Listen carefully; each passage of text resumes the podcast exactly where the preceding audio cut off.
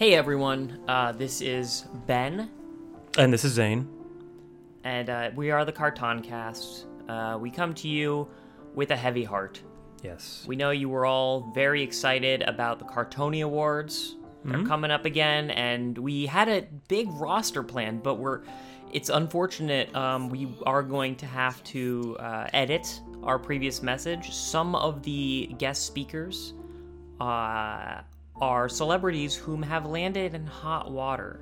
Yeah, And, I, I um, mean, we and don't we, want to contribute to any unpleasantness. Uh, we don't want to amplify voices that we we shouldn't. So yeah, yeah. So the, these these celebrity, I, I know that cancel culture is a is a testy issue, but we Yep. just wanted to get ahead of it and just say our piece because we know that y'all were hoping for some of these celebrities to make a make an appearance, and we just wanted to explain our thoughts behind yeah, it. we, we we didn't feel comfortable having them come in and making all the rest of our cartoon guests feel uh, uncomfortable. Um, because we, we want to prioritize that, and, and we couldn't if if we invited the likes of say, um, you know, uh, Rob Schneider, right? Who, even as we speak, is doing a racist caricature. Yeah, and um, you know, we, we have thought that uh, Mike Tyson would uh, be a good one, would be a, good person to come in, but apparently he uh, got um, got in hot water with the law. He apparently killed uh, fellow heavyweight professional rest, uh, professional heavyweight um, Drederick Tatum in an Yes. underground fight ring. No one could we're- have seen that coming, but uh, we wanna we wanna respond quickly on that one. Yes. Apparently, we were going. So we were planning on having Carmen Sandiego come along as well, but apparently, uh, she is in uh, in the doghouse right now because uh, sending a lot of suggestive videos to two teenagers. Believe it or not, and I, I haven't I haven't you know I haven't checked the facts myself. The facts will come out about the case, but um, that is definitely something to keep in mind, and we don't want to invite that controversy onto our program. Sure. Uh, you'll also notice that there will be a guest missing from our Animaniacs panel because uh, Bill Clinton, although he can play the sax, uh, we, we didn't we didn't really want him. We, we didn't want him to pull focus, so to speak. Damn, Zane, that's a real one. Um, Are we not supposed to do real ones? Uh oh. Uh, we were gonna have uh, Kanye West uh, appear, but apparently uh, the inf- uh, the infidelity, uh, his homosexual relationships with uh, a, a number of fish, have uh, thrown him back into the spotlight in "Not the Way You Want." Yep. He. I I mean, he admitted it, right? He likes fish sticks. He likes putting them in his mouth. And, and like you know, That's fine. Credit where credit is due. yes, exactly. Um, and you know, the, the, South Park hour will still have Satan. You know, he's fine. Yeah, no problem here. Yeah. Yeah. uh, I also wanted to say that um, David Bowie actually was not canceled, but apparently he was last sighted turning into an eagle, and uh, we do not know his whereabouts. I don't, I'm not up to. I'm not. I'm not up to uh, current standards on eagle singer migration patterns, so I'm not really sure how to reach him. Yeah, the uh, if you check your monitors, the Bowie level is currently at uh, Venture Bros. It's not quite at Labyrinth. Dick bulges do not need to be prepped at this moment, I love the notion of a Bowie monitor. Though. like a baby monitor. But you just That's check right. in occasionally what Bowie's up to. Well, Still was David up to. Bowie. Also, um, for our Prince of Egypt, uh, you know, spotlight, uh, Ramses, you know, uh, in light of his comments about the Hebrews, uh, you know, his they were drunk and rambling. Sure, he's apologized, but I think we need to let that. I think that needs to die down. Right, we need to let the heat off first. Yeah, we'll, we'll we'll we'll revisit that next year, perhaps. Yeah. Uh, I do want to mention I really wanted Andre 3000 to come on, but apparently he got into hot water over his attempt to claim uh, the organization Sunny D as a dependent. Mhm. Yep. Yep. And and you know that's that's litigious for a number of reasons. We can't. I don't. I don't. I'm not a lawyer. I don't want to get into it. I can't compete with the D. of course. Long live the D, I say. Mhm. Oh, speaking of uh, the D, um, the uh, b- because he is no longer going to be uh, portraying the new live action Dirkman Pitstain, um, Vin Diesel is is also not going to be coming to this one. That makes sense. That makes sense. Uh, finally, Jon Lovitz, you know, slandered a number of prominent actresses uh, by saying that they were uh, not merely too beautiful for him, but also terrible actresses. Yeah, Which, like, either one of those you could excuse, but together, yeah. it paints a bad picture, and I think we all recognize that he needs to he needs to take take a timeout. It's the one-two punch. It is. Um, and you know, of course, uh, new details are continuing to emerge during Adam Sandler's recent spree. Uh, we we know that he knocked an octogenarian into a porta potty. Uh, we know that he has been doing something untoward with the deer in the woods. Um, but you know, his his reign of terror. The details haven't all come out, and we're uh, we're- Reindeer we're- of Terror. yeah, we're we're withholding full judgment until we get a list, but it's probably going to be worse than we want to have on. Pro- probably so. We're not dealing with a Shia LaBeouf here. Um, but we are still selling. Then we give the benefit of the doubt. There are still plenty of tickets for Jerry Seinfeld's B movie exhibit. We- weirdly absent from controversy, that guy. Surprise! I mean, he hangs around with a lot of people who. Are, Yeah, I guess he comes off smelling like a rose, kind of regardless, huh? Well, I mean, Just from the company he keeps. yeah. Well, look look into the company he keeps. It's not spotless. Absolutely. You can actually take that two different ways. Look at it Ooh, up. I like it. Show notes. Wait, do I? No, bees are striped. uh, checker. Only two different ways then. yeah, yeah. Just just the just the vertical. or Zing- the we're sink. We're circling the drain, Zane. I'm- I'm drained. Let pull the plug. Can you can you edit that into something good? Probably not. well, you know. so it goes. Welcome to the annual Cartony Awards. when I created the podcast, I said to myself, you know what? I want a name that I want to apologize for every time I tell someone about the podcast. Ooh, could we have a podcast tontine? I could have sworn that that was a, a phantom phrase that I, my own brain, and I had like a had a jam session. Those created three You're Dead fuckers. Man. I don't hate myself enough to subject myself to people that probably hate me more. Yeah, that that's that's what we are here to do. And we could not have fucked it up more badly. You have kept the seat warm, maybe a little too warm. Wish you guys the best, and I hope you burn in hell. I'm doing a bit. Yeah, I, I wasn't sure. You think they're edging? I don't think they're edging. You think he's angling for a, a cheese beej? the edging continues. He wants the cheese beach. Everybody hop in the wheel. He's clever by like letting the boy lift his sack, and Mm-hmm. uh, wish I'd phrased that different. Um, if I can do anything with words, it's good things with the words. And Yeah, he's what, got. what was your take on this walrus? needs more crotch. Not erotic enough, I'd say. You always say that though. He's really cranking that soldier boy. They're like, yeah, we just gotta crank it. Well, have we considered just cranking it? Well, fuck. Shit, now's the time to crank I it. love that's a troubling libido you have there, sir. Ben, there's never a bad time to have a waifu. I mean, like, see, now that's what I thought. it's. I, I want to say let's see what the fandom thinks, but I don't want to see what the fandom thinks. We, we what we got here is some kind of effeminate lobster Santa demon, What if a pig was an amoeba? like, an a sex martial arts vampire. yeah, and he's a Spider-Man, uh, but for being gay is is my Now, note on him. now, there's a lot of. Please do not Google that. Give me that bobblehead. Give me that nudie bobblehead. If only I had some way to steamroll a torse. Well, yeah, there. That's just good old fashioned American incest. There are two kinds of dads. The kind that want to marry their daughters, and then there's Goofy. Whoa, wait a second. you heard me.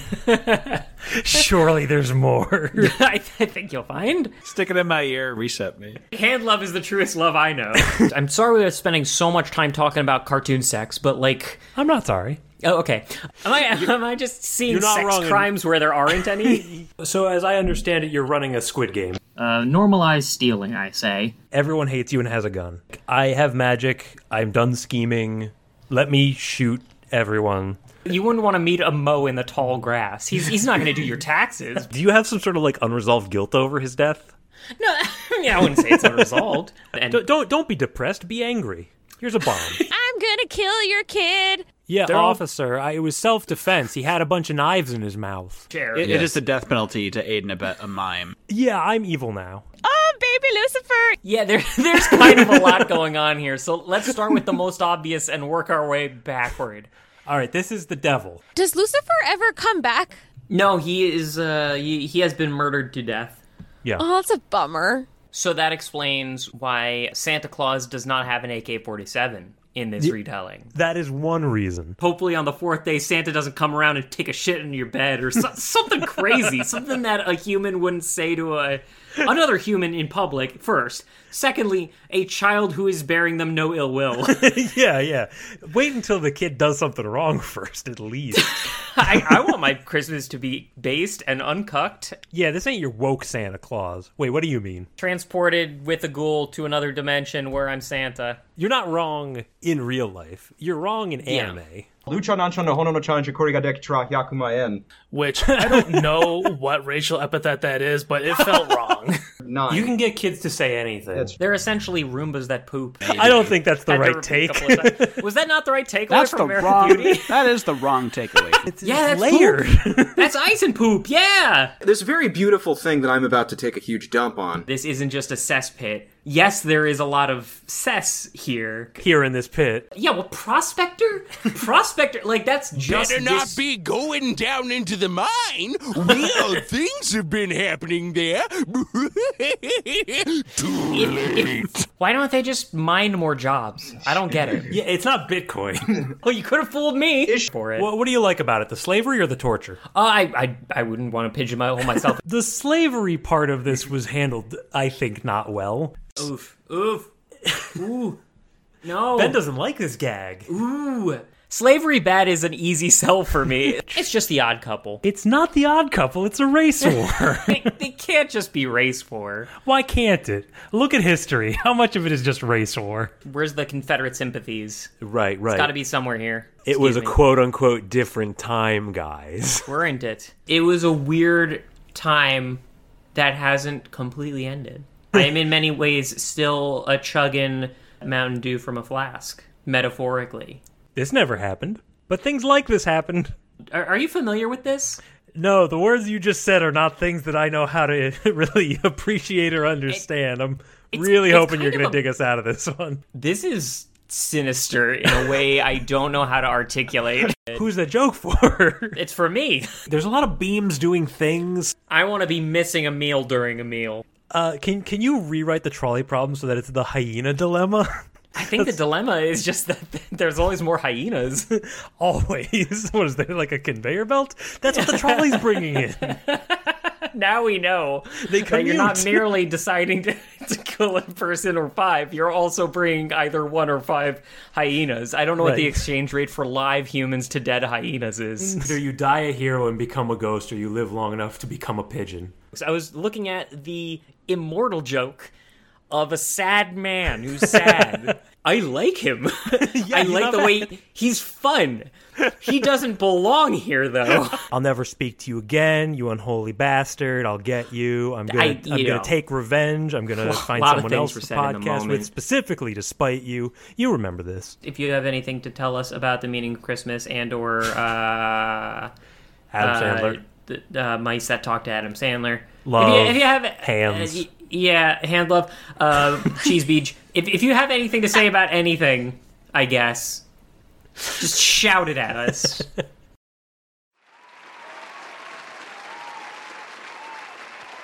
I, I maintain that the idea has merit. Well, the idea certainly has merit. I think it would have maybe even been better to do cartoon characters. I, I like the idea of doing like Yeah. there are enough actors who have shown up as animated characters Yeah, yeah. that it, it felt like an easy reach. It's also like the serious tone doesn't match.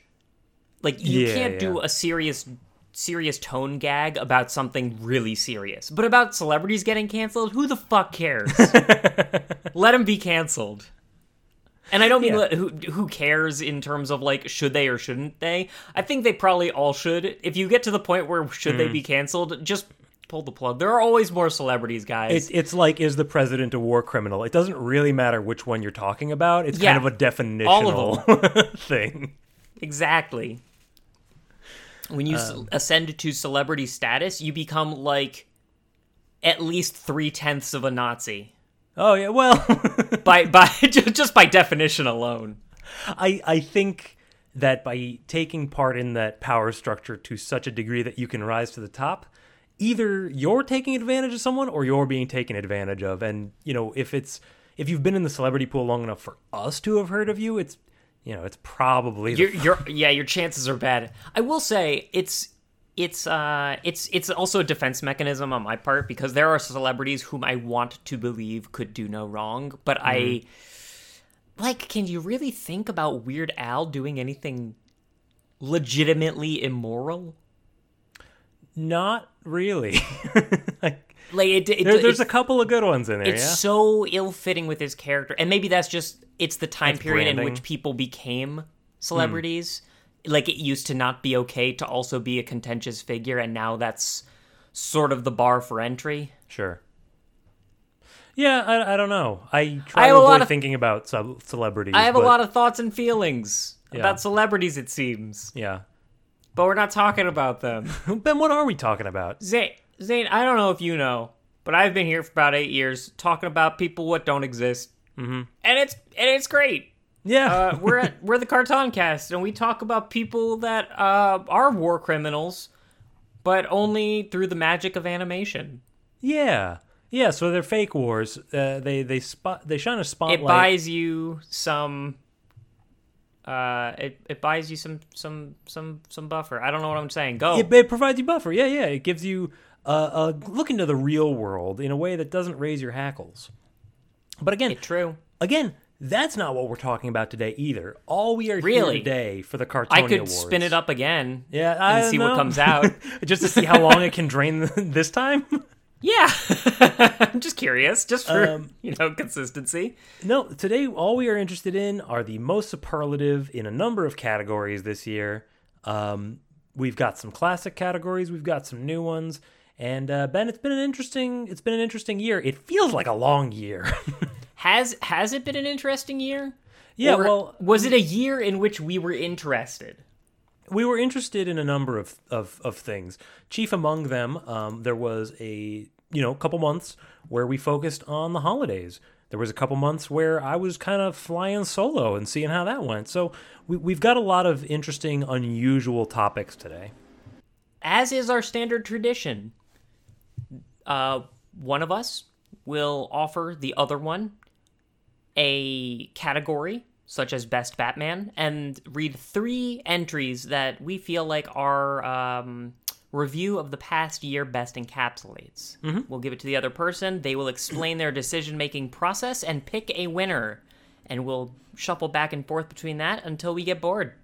Yeah, yeah. So uh, or, let's or less. let's get into it. Let's kick it off. Zane, do you want to start the, start us off? Sure. We have a new category this year. Uh, it is most interesting non-human. So Now, uh, now we have a good number of non-humans in our line of work. yes, yes. We need and, uh, more of them uh, than the standard general, like you know, Gaussian distribution does. and, and a lot of them, you know, are very humanoid in in general. Uh, and then there were a lot of them. Mm-hmm. One of which- them's a humanoid typhoon. yeah. Well, we're getting there. Um, oh, okay. But then there were also a lot of bit characters like that guy made of gears from Arcane, uh, where where there's not a lot for us to discuss. But man, was it interesting! Guy made of gear. Oh, the oh Mecha Mouth. Yeah, Yeah. the the one the one with the the weird lisp that I loved. Mm-hmm. I like him. yeah, I know you do. He's he's very interesting, but there's not a lot there. No. Um, but someone who is there is Vash the Stampede. So this is from Trigun. Uh, he looks human, but he is a plant, whatever that means. Um, he lives a long time. He has an angel arm in addition to his gun arm, in addition to his gun gun. Um, and his inhumanity isn't really the most interesting part of him, but it allows him to, you know, the the, the inhuman reflexes and the super intelligence kind of, and the humility. Uh, th- those allow him to become an interesting character, even though he's like cosplaying as a human. Admittedly, a weird human. yeah, he doesn't cosplay super hard. His heart's not in it. It's a hobby, not a job. Well, he doesn't have the best role models. That that is certainly He's true. he's got spacemen who He had got one assassinated. really good one and, one one really space. bad one. Also in that show there's a whole lot of like weird non-human pig monsters. Yeah, uh, uh, Thunderdome rejects. yeah. Um, next up, we have the Bionicles. Um, I don't recall. You're gonna have to describe them at me. I don't recall the exact terms for the little guys and the big guys and the god guys. Uh, but what you have here are Lego people with a surprisingly rich lore, even if it's lifted pom- from Polynesian culture. They have unique sports that are like mixtures of lacrosse and like martial arts with a multi ball rule. Um, Whoa! They have Hang on, elemental are you, affinities. Are you telling me that Bionicle has Blitzball? it's it's it's three way blitzball. Oh, why didn't I? How, why haven't I ever heard about this? You're too busy playing blitzball. I that that's that, that that's the that's the catch twenty two. Good. good. um, and yeah, they have these interesting elemental affinities, right? It's not just you know earth, fire, water. It's like underground earth uh, or like jungle. Like you know, it, it's unique. More biome. More, it's very biome, and they have a dead god or like one who is sleeping to keep it from being in pain. Oh, that's just that's just a Brandon Sanderson title now. Yeah, yeah. So they have they have a lot of interesting uh, interesting lore. Uh, Okay. And finally, from uh, whatever happened to Robot Jones, not the robot. The, no, clearly not. These horrible Yagman brothers. I, uh, they're definitely not human. I don't know if Goblin really gets the message across. yeah, these like melty gremlins who are obsessed with like stealing brains. Yeah, they're pretty weird. Um, so yeah, those are those are those are your your three. Interesting non-humans. I okay. Let, let's let's think about this. The Yagman brothers. I don't find that interesting, even accepting that they are non-human, which I don't think is the intended read. Yeah, well, that you know that that's that's a non-negotiable position. It's pretty clear. I think I think they were pretty uninteresting as Mm-hmm. characters, with with like a small exception for like which one of them wears the pants, because that seems to shift from episode to episode. There's a dynamic there. I- I had don't want to get into it. They're I thought about uh, including the sound imps, but we don't actually see the sound imps. We've only heard legend. That is a valid thing. I don't know much about the Bionicle. From what you have told me, that's uh, it's lifted from Polynesian culture. They worship a dead god. These are all pretty decent plot hooks that I haven't seen a lot of. You you have to get past the fact that it's Legos from the 2000s uh, that have created a very dedicated fandom. Yeah, I'm I'm treating it on the level of Zoids. Man, we- we, should probably but not in a good Zoids way. At some point, we reference it a lot. We I don't think with I don't think we've ever actually watched it. I think it's because we like eat between the two of us have watched 20 minutes amongst four different episodes, and never again. that seems right. Um, let's put a pin in Bionicle because that's on the maybe. Vash the Stampede from Trigun. Here's the thing. He's interesting, but that's it, he that he he gets that's like a loophole, right? It's not his species that's making him interesting. Exactly. Sure. Like he would be exactly as interesting were he a full human. I mean, granted, cyborg, but like this plant thing, dumb. Mm-hmm. Even if it wasn't dumb, the part of him that's cool is his personality, is hum- his humility, is his uh, his attitude. Mm-hmm.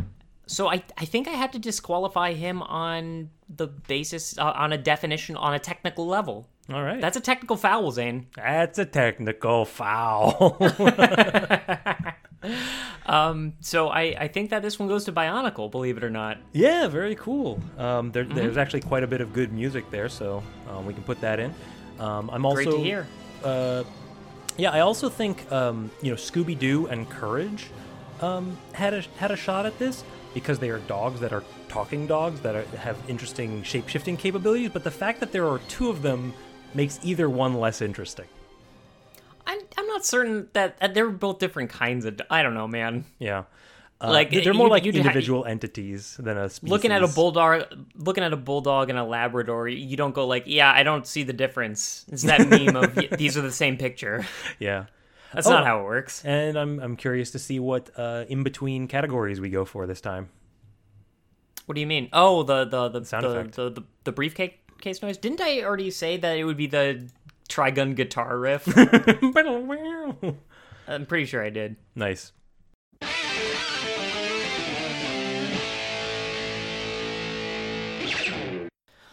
Zane, speaking of musical segments, Ooh, yeah, hit me. I would like to uh, give to you the following category: best musical number to worst property ratio. Oh yes, yes. This And is a classic that has s- taken many forms. We have to start out with Eight Crazy Nights with the song "That's, That's a, technical, foul. foul.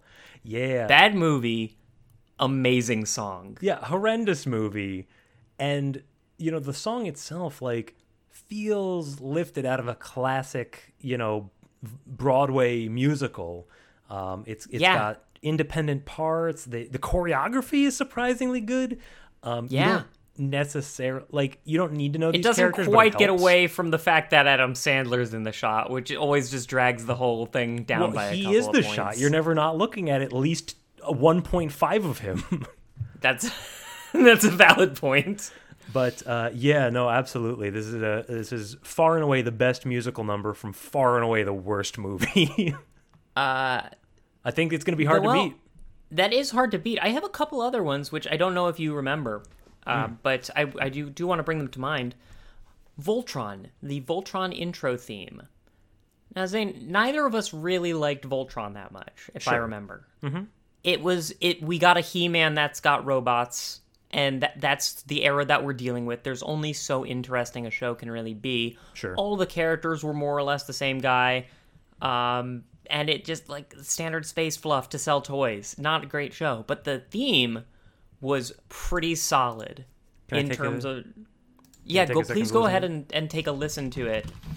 Like it does have that big background voice of long ago, and if it, once you get past that, it goes straight up with the fanfare, the John Williams kind of uh, overture.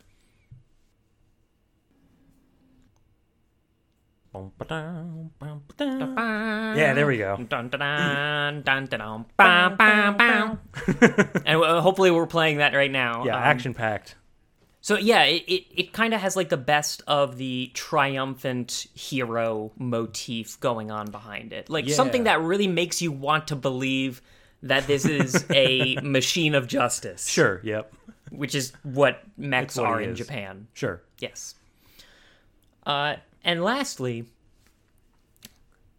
Zane, I didn't like Yuri on Ice as much as I was hoping to. Oh boy. but JJ's theme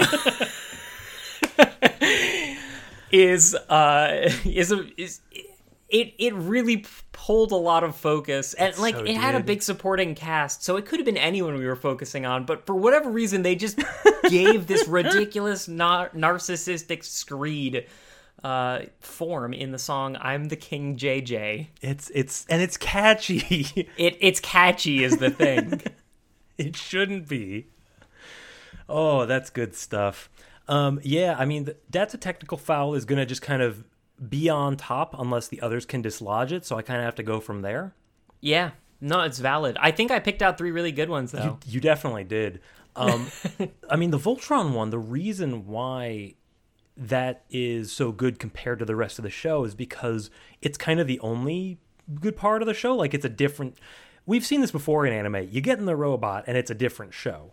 Um, yes they don't spend a ton of time in the robot, but when they do, it's it's nonstop. Like we're kicking ass here. yeah we like this Um, and it, not that the other music in the show was bad. It's just you know all the other No. parts. Um, I Well, it fits the moment in the show that it is designed to fit, which is Yes. we know we're getting to the part that we want to sell. We know we're getting to the action part, and we Yeah. want the music to hype. It's the hype man of the show. It is. It is. Uh, however, I don't think that it um, is unique enough. Like I think it's kind of generic. I think you could put a lot of different pump up music in there, and it would serve the same um, serve the same uh, function. Like I'm I'm imagining like that first theme from Shovel Knight. If if that's what you see Voltron assemble to, I love that first theme. Um, I love that first theme from Shovel Knight. because it's really and it serves the same kind of function. And honestly, I think that would work too. So so I don't think Voltron's going to take this. all right, all right, fair enough. So it's either uh, that's a technical foul or, foul, or I'm the King JJ. and I'm aware that we adore the only canonically straight character in Yuri on Ice, and I'm Is aware that that's a problem. straight?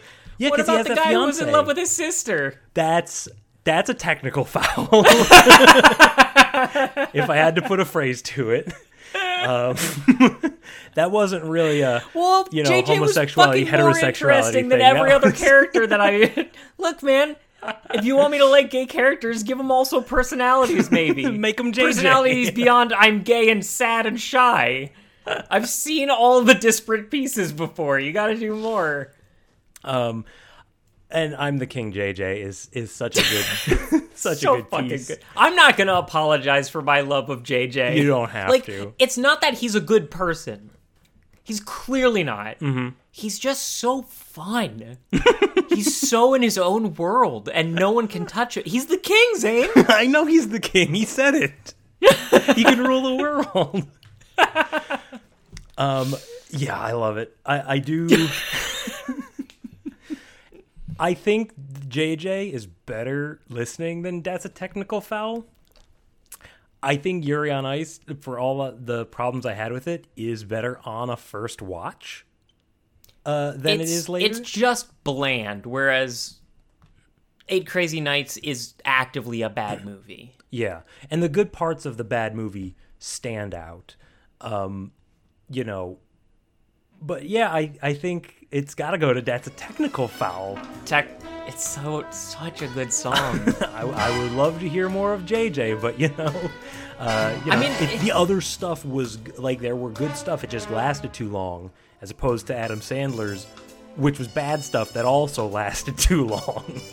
I- I'll say it again. I said it during the episode. I'll say it now. I'm more or less convinced that the purpose of Eight Crazy Nights was for Adam Sandler to do the character of Whitey. yeah, And uh, the character of Whitey, his magnum opus, he is succeeded. that's a technical foul. yeah, And like, if you were to put an arc to Adam Sandler's entire life, that would be the summit. yeah, and it's a it's a sharp summit. It's a it's a very Yes. narrow peak. It's a delta function. Yeah, great. Hope hope the math nerds out there like that one. Oh, I'm sure. Do you, do you know it? Delta? Yeah. Yeah, delta it's, uh, function. It's, uh, it's how things change over time. A, a delta function in mathematic terms is a infinitely tall and infinitesimally wide spike on a graph, such that when you do an integral over it, it's one. Mm-hmm. But it has it, it its uh its width is incredibly small and it's and it's incredibly high. So Gotcha. yeah, Cool. it's a mathematical construct, and it's the first time I thought about it in probably a decade. so that was cool. Yep. Good.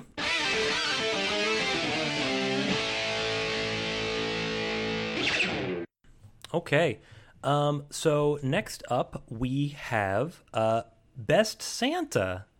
Ben, we we've done a lot of holiday. I found a we found a few Santas here.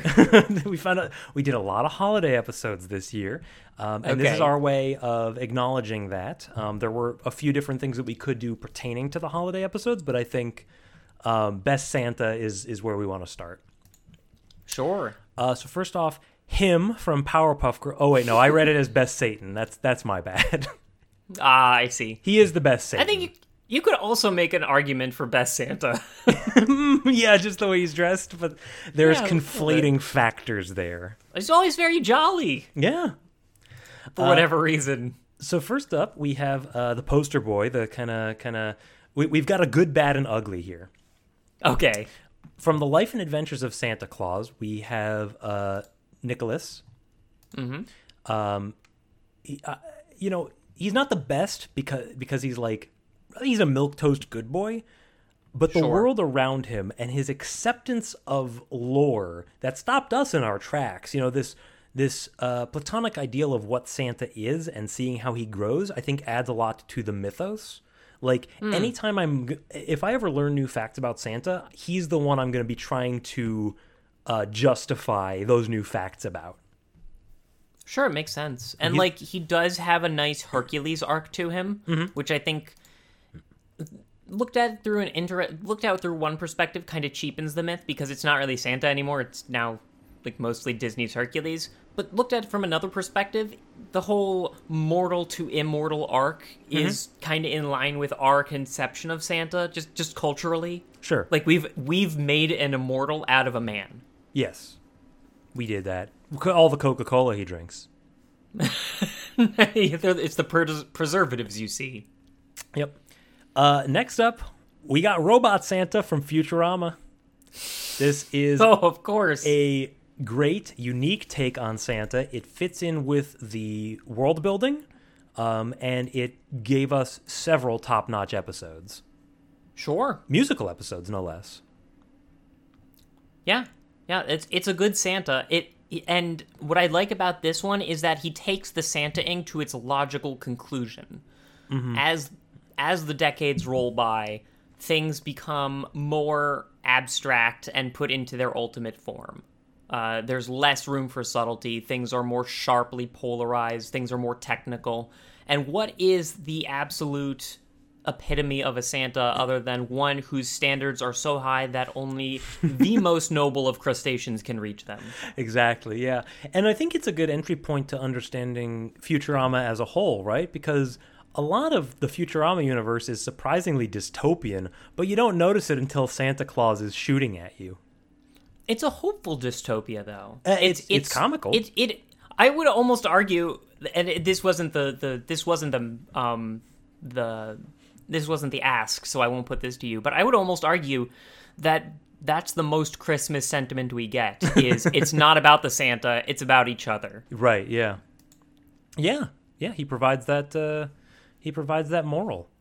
Uh you know who's less interested in providing morals and more interested in kicking ass is Nick St. North. Gerard Butler. It's Nick St. North from Rise of the Guardians.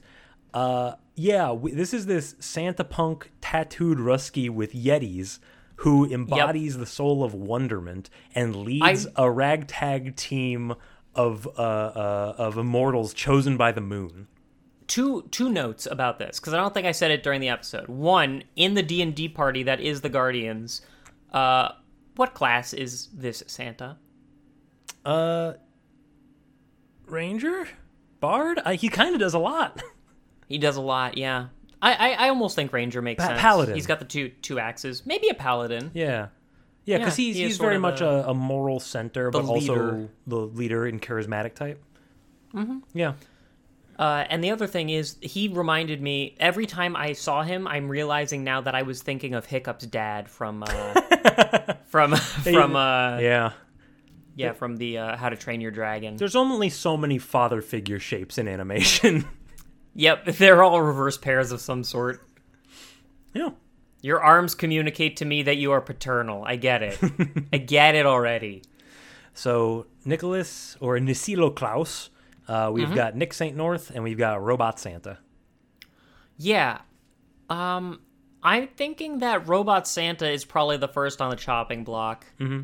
It's not that he's a bad he's a good character for the fiction of Futurama, but I think what we're trying to get to is the core of what a Santa does. And the core of a Santa is better epitomized by someone who's actively protecting the world or someone who is actively being good to children Yeah. both of which are better categorized by the other 2 And to be honest, I think that uh, Nicholas is the better Santa of the three. His um, you know, you know, we're we're, we're seeing a myth being born, and what we want to see in a Santa Claus is we want to see um how he attained immortality and is he what what is he doing this all mm-hmm. for? And f- for my myth of the santa claus i want a mythical figure who's doing it out of the goodness of his heart mm-hmm. and not because there is a mandate from an oracle an, ex, an extra planar oracle known as the man in the moon. Yeah, so that that robs although i will say i now think of santa as that that that conversation of who is Nick Saint North at his core, but a, a a a person of wonder, like wonder is his core belief system. That also kind of gets me. So I'm gonna have to take a second here. Yeah, I mean, it, it- like you said, um, Nicholas fits in with our canonical idea of what Santa is. Um, much more peace and love kind of guy, giving toys to everyone, even you know the rich, because everybody deserves a childhood. Um, Whereas Nick Saint North, you know, he's much more he's he's grown into this more manager type role or like CEO Yeah. of Santa Inc. and he relies on you know the the belief of children rather than you know I, I get the sense that Nicholas would keep giving toys to children even if they didn't believe in him.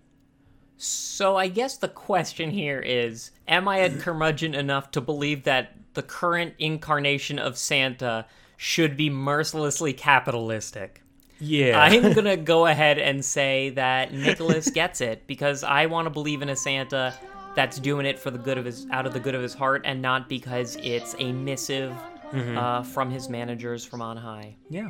Eh, He's a good boy. He's a very good boy. But do you know who's a better boy? Tingler the Sound Imp. Uh, God damn, I didn't write down Tingler anywhere in my notes. Uh, Zane. oh, is Tingler time- canceled? Tingler is also canceled for kind of everything he's ever done. it's hard to get specific because you run into other atrocities in the in the process of describing the first one. Mm-hmm. Um, it's just it's it's tingles all the way down.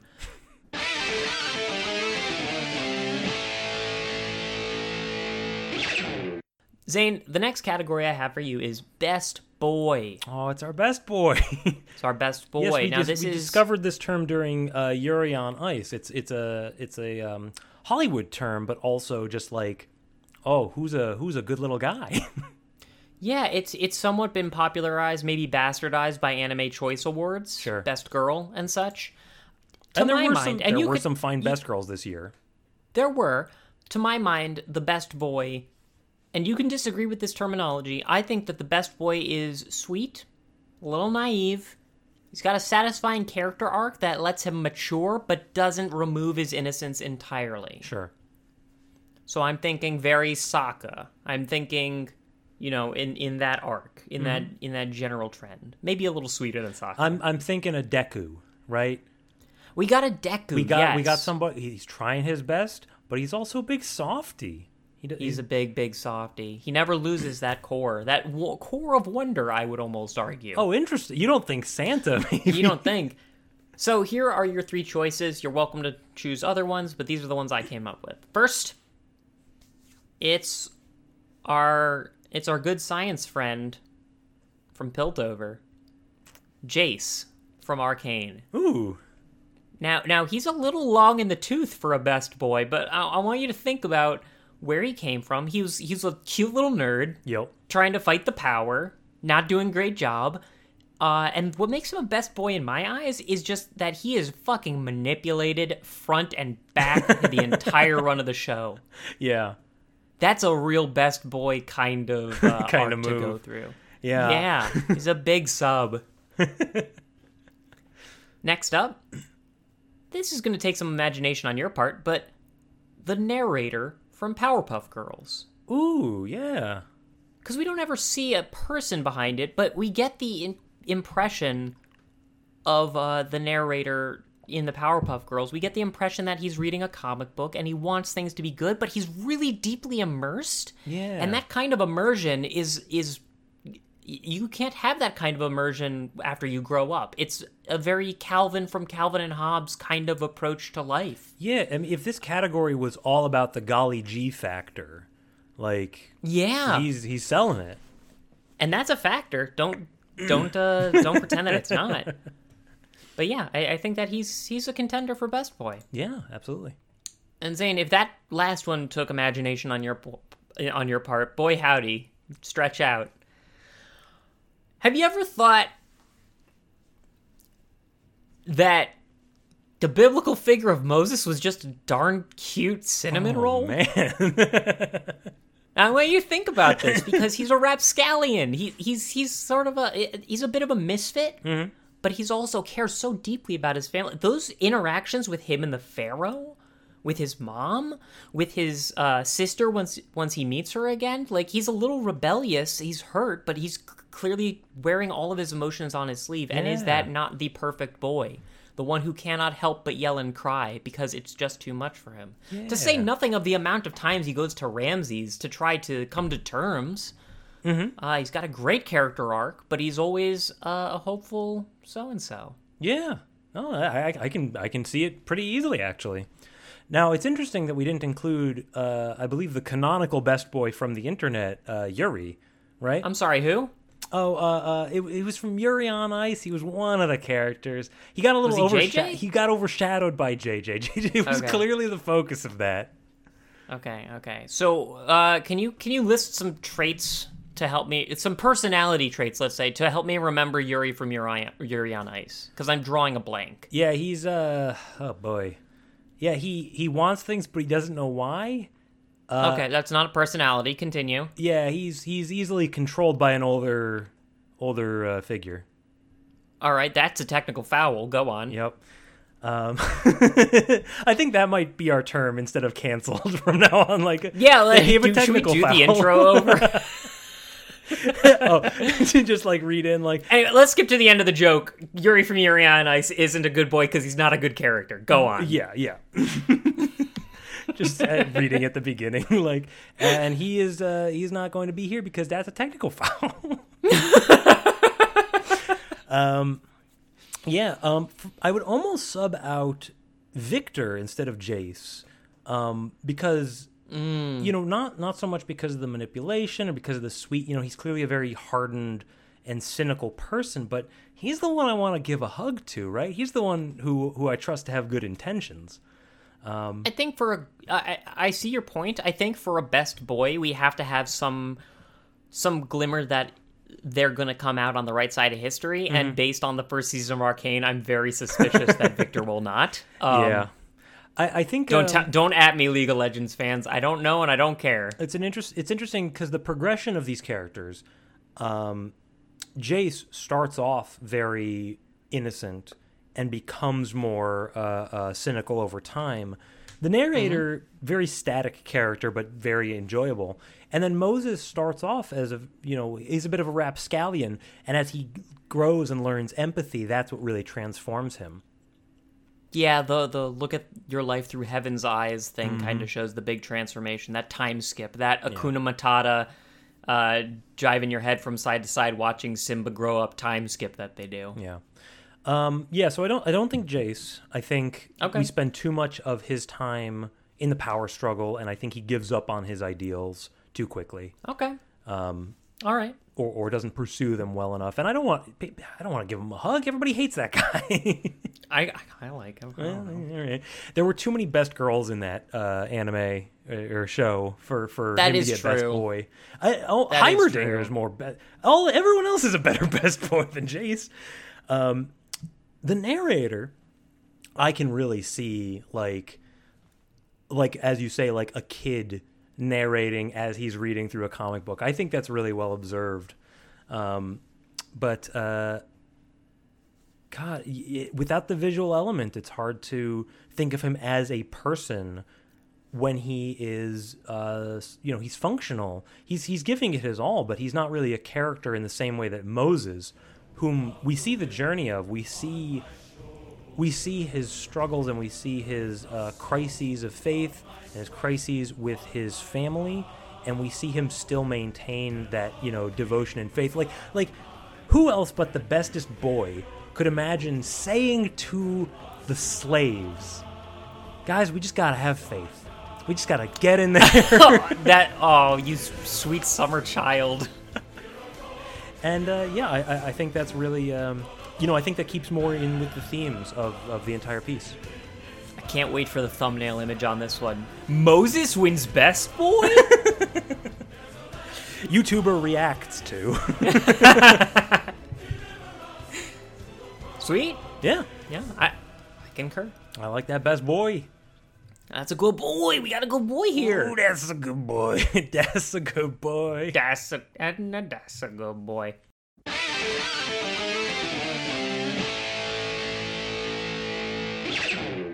What do we got next, Zane? Oh, we're gonna do we're gonna do ourselves a classic, Ben. okay. we are gonna do uh, best intro. So we didn't have a ton of you know uh, standard episodes this year, right? We we did a lot of uh, movies and one-offs and stuff where we didn't have intros. Um, but uh, I think there were a lot of ideas this year that were clever and had the right approach, but weren't necessarily the funniest. Um, so best, not necessarily funniest. Okay. Um, Sounds good. so I think you know while we're on this kick, the Powerpuff Girls with you karaokeing Mojo Jojo's version of "I'm the King." Uh, a joke I did not came know up you were with it play. 10 minutes before we recorded. like, I gotta write this down. Zay's gonna, Zay's gonna shit a brick. It was so good. I actually like tempo shifted the original backing track to match your delivery of it because My it, cadence, yeah. it, cause it fit. Aside from like, it just needed to be like seven percent faster, and it was perfect. you even had. I was trying to make it easy. you had his like uh, vocal ticks. You had his like uh, you know going down into the lower registers toward the end of his line. Like really excellent delivery. Really funny idea. Thank you. and and not something that we would have come up with in isolation had we not had landed on this incredible meme. I I love just our internally consistent, but no one else understands them references. Yeah. and I'm glad I got you. So I'm just performing for you, Zane. Well, well, if you like that, you're gonna love this next one too. okay. Uh, we've got Voltron. Uh, even as a What- oh God, fucking Voltron. even That's as right. a pale facsimile of Gundam, Voltron has charisma. Oh, don't don't sell your don't sell yourself short. What we have here is your classic auto mechanic, uh, specializing, of course, in electrical vehicles and uh, mechs, specifically vehicles that turn into smaller vehicles and have mice in them. Based on Oh, a true yay. story. yeah, I forgot you told us about your your mice carburetor.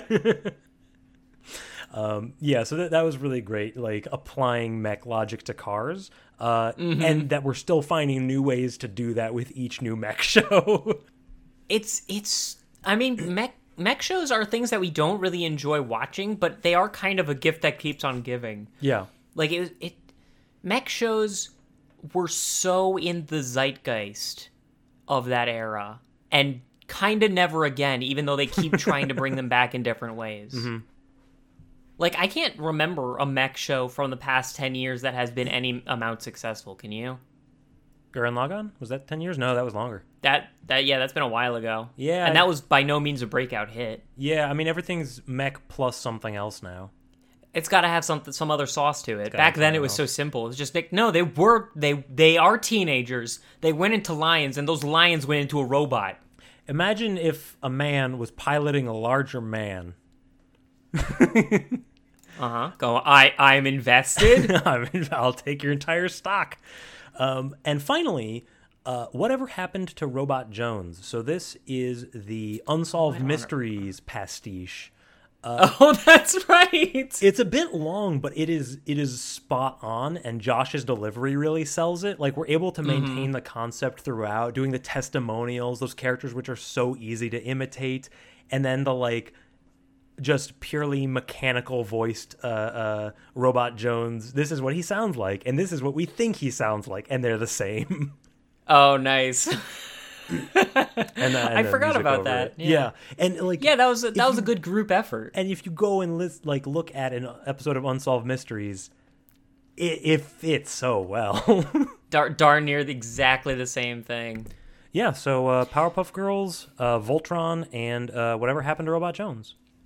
Hey, no disrespect to your Voltron, but I gotta admit that this one is between what is essentially a extreme to be frank extremely good solo effort on my part and a strong effort by multiple people Yeah. for robot jones Hail, hail to the king, baby! None can unseat Gundam. i mean i hey i didn't want to say it I I felt so bad. Alex was talking was asking about Gundam's triumphant return. I'm like, I'm pretty sure he's out to stud at this point. yeah, but his as he has earned on. it. It it seems to. Um, but yeah, I uh, let's see here. Do I consider? Cause like, man, when I did the "I'm the King" JoJo thing, I don't, I can't express to the audience how much Zane reacted in the moment to that. yeah, I think we edited some of that out just so that we could hear a good clip of you. yeah, he he was he was he was destroyed. As soon as you started into it, I just, I just, I'm like, Yes, of course. Of course, this is what happened. Why was I? How was I so blind? but yeah, oh man, that unsolved mysteries is so spot on as a parody too. yeah, with with the um, impressions of the show characters and like Yeah, kind of a thing you could see happening in this show that has no canonicity. yeah, yeah, yeah. It it it, it fits the actual show so well. Where has the Powerpuff Girls intro, I was just fucking memeing, and we were both there for it. Hey man, I'm fine being there for the meme uh, on this or any other situation. Yeah, I'm. I think I got to give it to Robot Jones. The collaborative effort, I think, is a very important aspect to the intro, and I did script out the JJ "I'm the King" uh, thing ahead of time. Yeah, we, we, we had to rely and adapt on Josh's knowledge of this mystery series, and that the fact that his knowledge was able to carry three people through it, um, I think really Yeah. impressive. So yeah, Josh, good good job. You won best intro two years in a row, man. Congrats, congrats, and good. Congrats and good.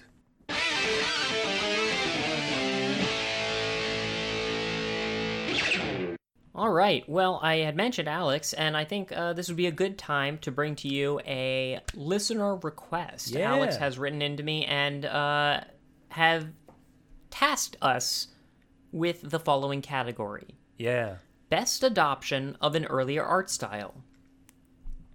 So, uh, of the shows the Carton Cast examined the past year, there were a few examples of works emulating the look of an older work. So he suggests the following. Okay. Mike Tyson Mysteries, which has a look of a 60s and 70s Hanna-Barbera, and boy, is it hard to forget that. It's really disarming to count encounter a Scooby-Doo, and there's no Scooby-Doo around. That's it's a weird thing to to contend with. Uh, the the next is whatever happened to Robot Jones, as it has that kind of schoolhouse rock 70s uh style Yeah, the You know, if you- stream of consciousness was drawn instead of spoken. and a little industrial and like kind of crayon sort of aesthetics Yeah, Trapper Um, Keeper era. Trapper Keeper, a lot of interesting backgrounds going on in there. Uh, and then finally, the Powerpuff Girls, which heavily borrowed from the golden age of comics, as is very, very obvious from the narrator and like the opening on the city. And you can you can see in your mind's eye the little caption of the city of Townsville Yeah, they dot put dot the dot. caption in. Do they? yeah, sometimes. I oh, think. Oh man, I didn't notice. I might be think mis- that I might be ris- misremembering yeah, we, the I think that that just that proves it. Like we we we inserted it. it could have been. It could have been. So yeah, those are the 3 Didn't Mike they- Tyson Mysteries. Didn't they put in like a like a Hostess fruit snacks interstitial in one of the episodes? I it was either that or it was a Justice Friends interstitial. Oh god, yeah, yeah. The where when you're reading a comic and it just jumps to a four page issue of a different comic. yeah, I love it. Um, oh, I see. He also So- uh, puts in an honorable mention for Dirkman. Uh, yeah. yeah. Do you want to say it? Oh no, you can go ahead. for Dirkman Pitstain's New Year's Bash, uh, d- notwithstanding, despite its close observation of 20s and 30s animation aesthetics, due to the fact that Nomley was actually in that era prior to directing Dirkman Pitstain. Um, yeah, so uh, Dirkman Pitstain, of course, has a lot of artistic influences, so I, I don't think that we can directly translate that, but who boy, does does it ever draw on other things? For whatever reason. I, I, I should say, uh, yeah, it's unclear what the purpose of the homage is a lot of Mm. the time. um, so yeah, Mike Tyson Mysteries, Robot Jones, and Powerpuff Girls. Yeah. What? So what is the best? Uh, adoption Re- or adaptation. yeah, ad- best adaptation of an earlier art style. Yeah. Or or, or homage or Best callback use, or yeah. what? However you want to. However you want to call it. yeah. Uh, see, I think the Robot Jones one is a bit more tangential. It's definitely got a feeling of it, but those, you know, I, I used to watch Schoolhouse Rock. I, it was actually one of the first um, theater productions I was ever in, and the art style, although iconic, was not really what made those what they are. It was you know these very catchy songs communicating simple ideas to interested children, right? Whereas Wasn't with Robot Schoolhouse Jones, Hmm? Rock, wasn't Schoolhouse Rock done a little bit more squiggle visiony? Also, it was Like, just, it was there just basic. It's just basic, yeah. Yeah, it was like it was like children's um like like highlights kind of deal. Kind of, it, sort of has the same energy. Like now that I'm thinking back on it, remember how like Fantasia, like certainly was done before a lot of more modern animation Mm-hmm. techniques, but because it was created not as a syndicated cartoon, but as its kind of own imagining, like its own kind of its own tech demo almost. Yeah. Uh, they were allowed to have a bigger budget and uh, more man hours on the project, and that allowed it to kind of showcase an era of animation that generally wasn't as good. Yeah. That's kind of what Schoolhouse Rock feels like. Yeah. And Robot Jones, it's um you know, it has uh the visual language kind of, um, but it's not really the same type of situation, right? Like it's as if we expected a robot to learn everything it needed to about human society based only on Schoolhouse Rock. um Yeah, I, I don't know. I think it's it's a little more um it's a little more uh, separated from it that source material. It's definitely got its own thing going on. Yeah. Not that it doesn't, you know, draw the mind to it. And I'm kind of talking myself Definitely. into it, but I, I think the other ones are better. Yeah, I agree. Uh, the Mike Tyson Mysteries. It does, man, that uh, Mr. T show, um, this Hanna Barbera stuff, like it. Yeah, Is- it's got the Hanna Barbera watermark all over the place. Like the way the eyes are drawn, if nothing else. Yeah. The the joke of this looks like something that aired on Boomerang, but we had Mike Tyson punching out an old lady and then fighting Hitler's brain. Like Yeah. it it sells Yeah. it. The problem is this is not an original use of the look of the 60s and 70s Hanna-Barbera, right? Like this is Adult Swim's whole thing, right? This is this is uh what was it? Uh, William Street Productions or whatever it is? I believe so. Yeah, this is this is their whole thing. This is Sealab, this is Birdman. Uh it's it's not exact, it's not one to one, but it's clearly in the same vein. Well, it's it's it's better than both those though because it's it's not it's the difference between like using uh, stock photos as a reference as opposed to tracing over them. Like it's it's its own. They're creating this this world with with the 60s Hanna-Barbera animation style in mind. Whereas Harvey Birdman, Sealab 2021, they were straight up just doing clips. Yeah, it was it was theft. It was good theft. It was just just ab- absolute theft. Eh. hit, hit or miss there, but yeah, Um, and the Powerpuff Girls, I think, I think the trick with these is it cleaves very closely to that co- comic idea, but it still uses the benefits of animation. And we see when they try to adapt it to other media, right? We see it in the anime style. We see it rebooted to a more modern, you know, fluid style. We see it rebooted to live action. Hopefully, Lil Nas X saves that. Um, fingers crossed. um, I, I, I think the, one of the reasons it's so successful is because of how well it does that adaptation. yeah, and and probably due in no small part to Genndy Tartakovsky being behind Yeah. the direction, like being ha- be, having a, a voice at the table behind this. I, we talked about how like there's beat panels mm-hmm. for action scenes in the in in the golden age of comics, and how the samurai jack like touch of the stare down between the hero and villain before the punching happens Yeah. just like it's so perfectly clipped from one to the other medium Yeah, yeah, clearly made with uh, intentionality and craft, as opposed to a cost-saving measure of Mike Tyson, or you know, a maybe a subconscious uh, stylistic influence for Robot Jones. So yeah, I think Powerpuff Girls. okay Yeah. Thank you for the uh, um, category, Alex. I think that was a good one.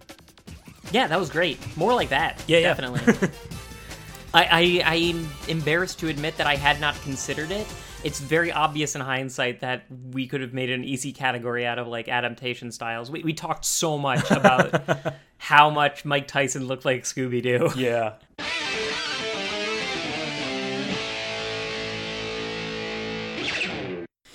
Okay, uh, time for another classic. We have best conspiracy theory.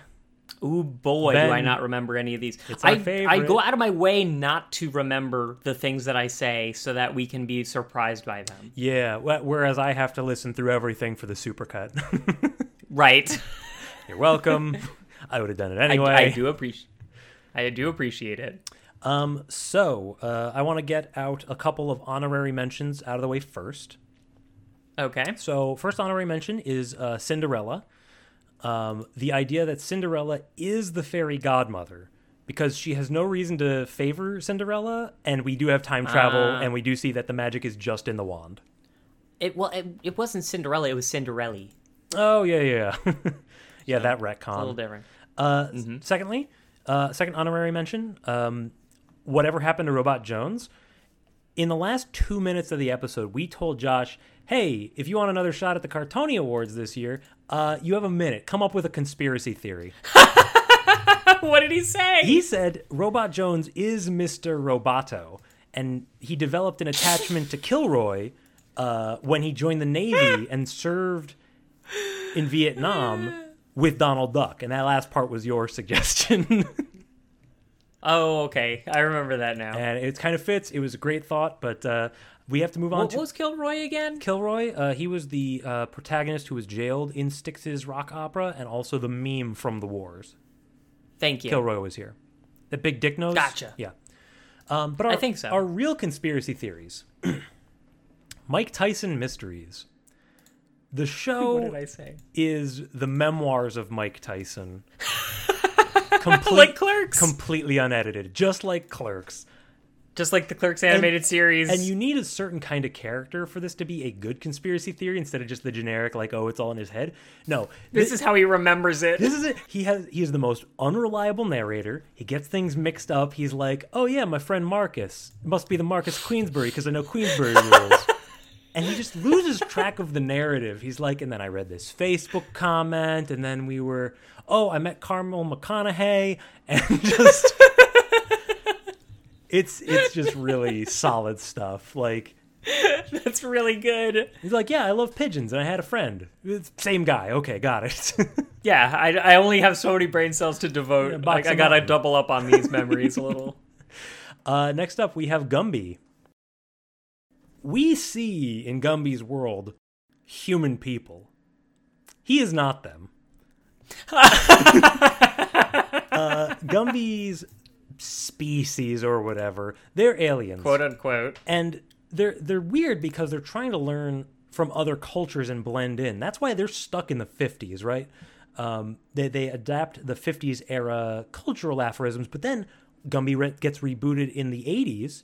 We got to start a band, guys. We got to get a little bit more, uh, you know, uh, merchandise focused, all that stuff. And this this um, weirdly also explains Eddie Murphy as Gumby. Like that actually works in this theory. He's just adapting God with the times.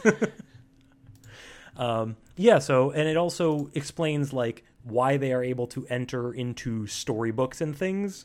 This is just one aspect of their of their dimensional powers. So so hang on a minute. The conspiracy theory here is that Gumby is an avatar like cryptid with a reincarnation cycle of like 10 years? It's more that they are observing and living among humans. Uh, like they're aliens trying to understand us, but uh, you know this kid he doesn't have that ulterior motive. He's just playing around. Yeah. Yeah. Okay. Uh, but yeah, if you want him to be a cryptid, I'm not going to turn that down. He fits I mean, clearly he's a cryptid. clearly. Um, finally, this this spans across two uh, different episodes. This is the Life and Adventures of Santa Claus and Rise of the Guardians. Oh man, I know what you're going to say here. Ak, woodsman of the world, is the man in the moon. So he, at one point, Necile refers to him as Heimdall. Now, etymologically, mm-hmm. this could mean he who illuminates the world. And in mythology, mm-hmm. he is the watchman of the gods. So after he selected Santa, he keeps recruiting guardians, but also becoming ever more elusive and avoiding mankind. he learned his lesson. He had the fairies go in and stomp the asses of all those uh, those coal monsters, and he's like, "I gotta lay low for a while. Where's a good place for it? Oh, the moon." It's like, oh, direct action works. Got it. Living apart from the humans doesn't work, but I need an avatar to handle things.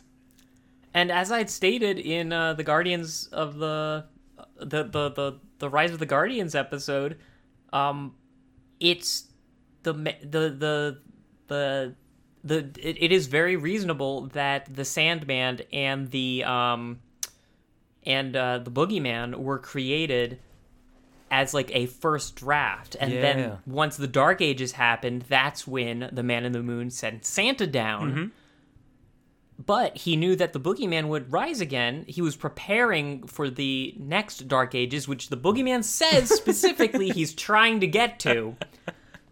Uh, and so he has a sleeper agent, Jack Frost, Yep. which leads us to uh, the Rise of the Guardians, and and and that. So yeah.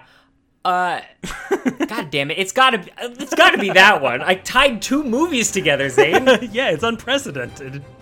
I tied two different Santa Clauses into the same narrative. Yeah, it it uh, you know it fits really well, and yes, you know the the Gumby thing doesn't add a whole lot to the viewing, and the Mike Tyson one, like we've seen that kind of theory before, but this, oh man, I mean, not to say that the Mike Tyson recalling his life with like unreliable narrator pileup isn't. no, that's obviously a- a- better.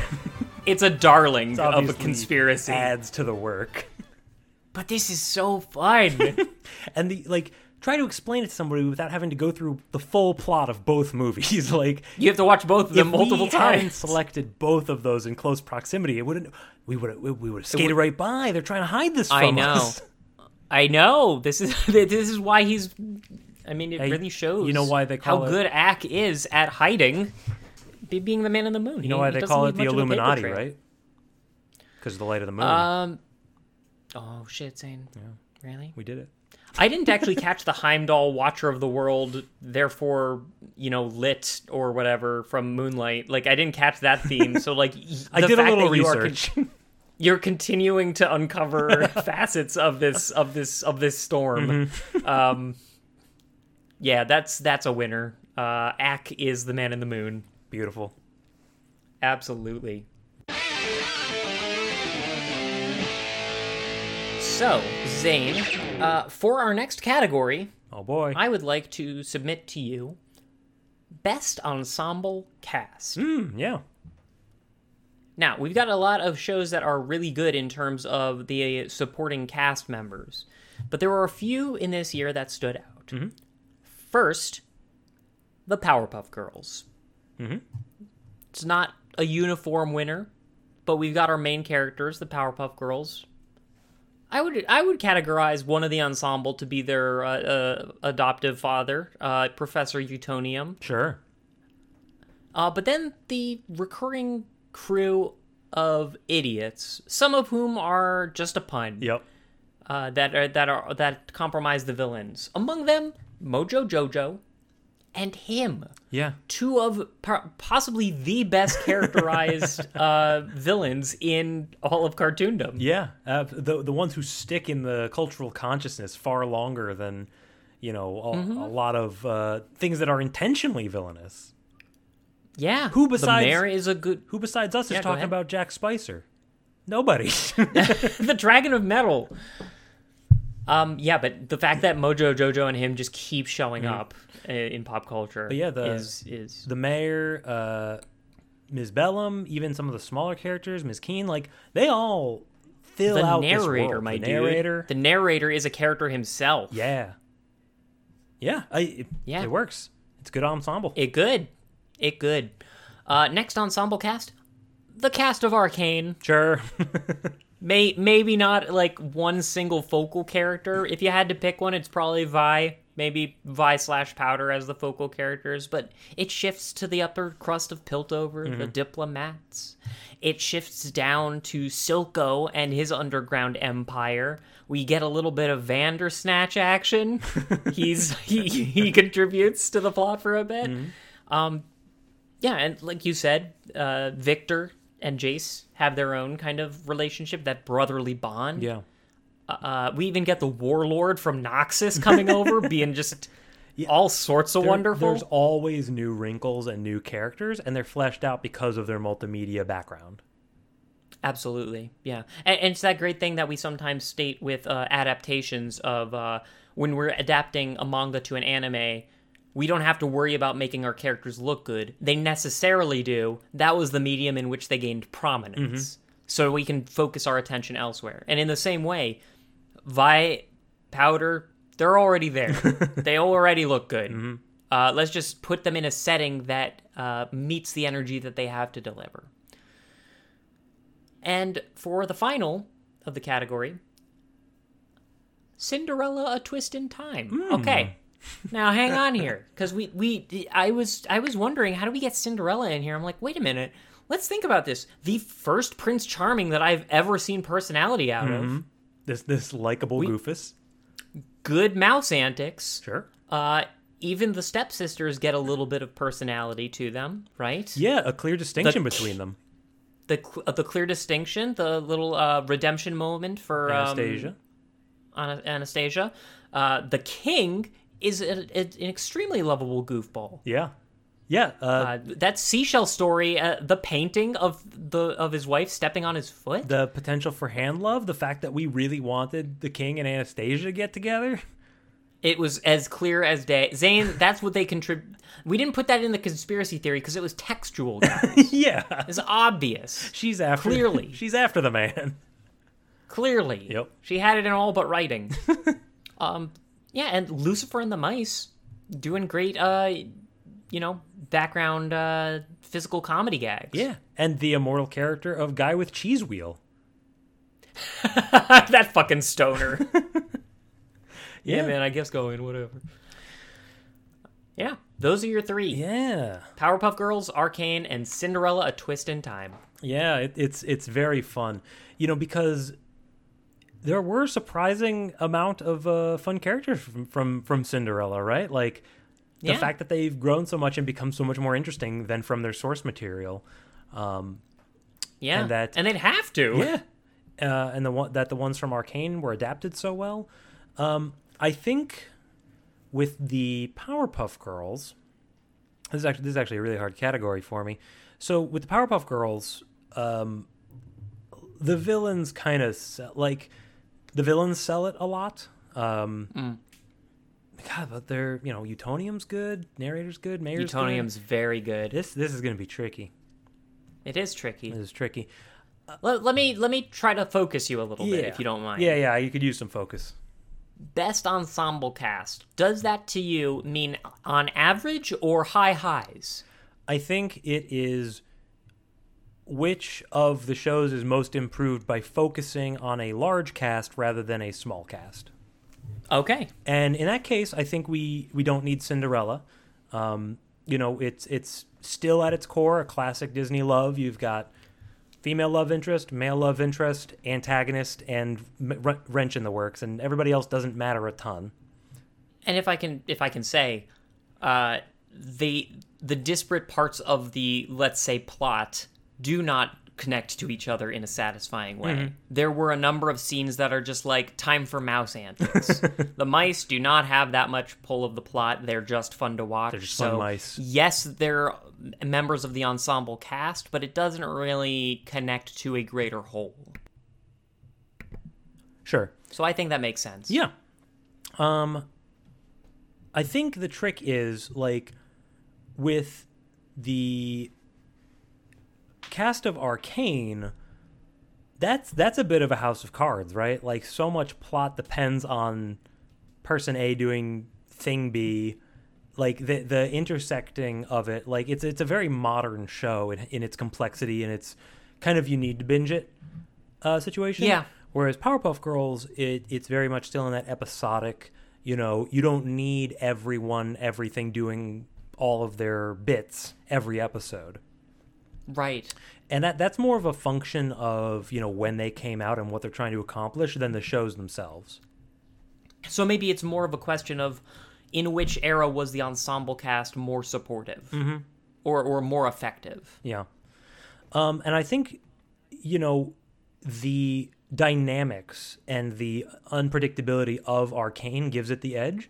Because with Powerpuff Girls, yes, the, the ensemble is is strong and the individual characters are good, but they're kind of always doing the same thing, and the story itself is uh, is is too static. Yeah, they're more like erector set pieces. Mm-hmm. The pieces are always kind of the same, even if you put them together in different configurations. The configurations are the same. Whereas the arcane is more like Legos, where like you can attach each one to a different one and you get something new. Yeah, you get something different. It's not the same like doll that I made, but this has a hat, and the hat is the mayor because the mayor's in this Right. episode. I think that makes sense. And if I can put my thumb on the scale a little bit, Silco's a fucking original character, dude. Do not steal. Yeah, do not. I mean, could try to get away with that. Yeah, he'll he'll cut you. In the underground, you lose a lo- you you lose an arm if you're lucky. yeah, and I can't wait to see what kind of uh, anime waifus they put into the next season. I think we're full up, man. Mm, were they? you gotta look at the character roster, man. Okay. yeah, great. All right. Well, the Arcane gets it. Arcane. Wake up to the sound of the sound.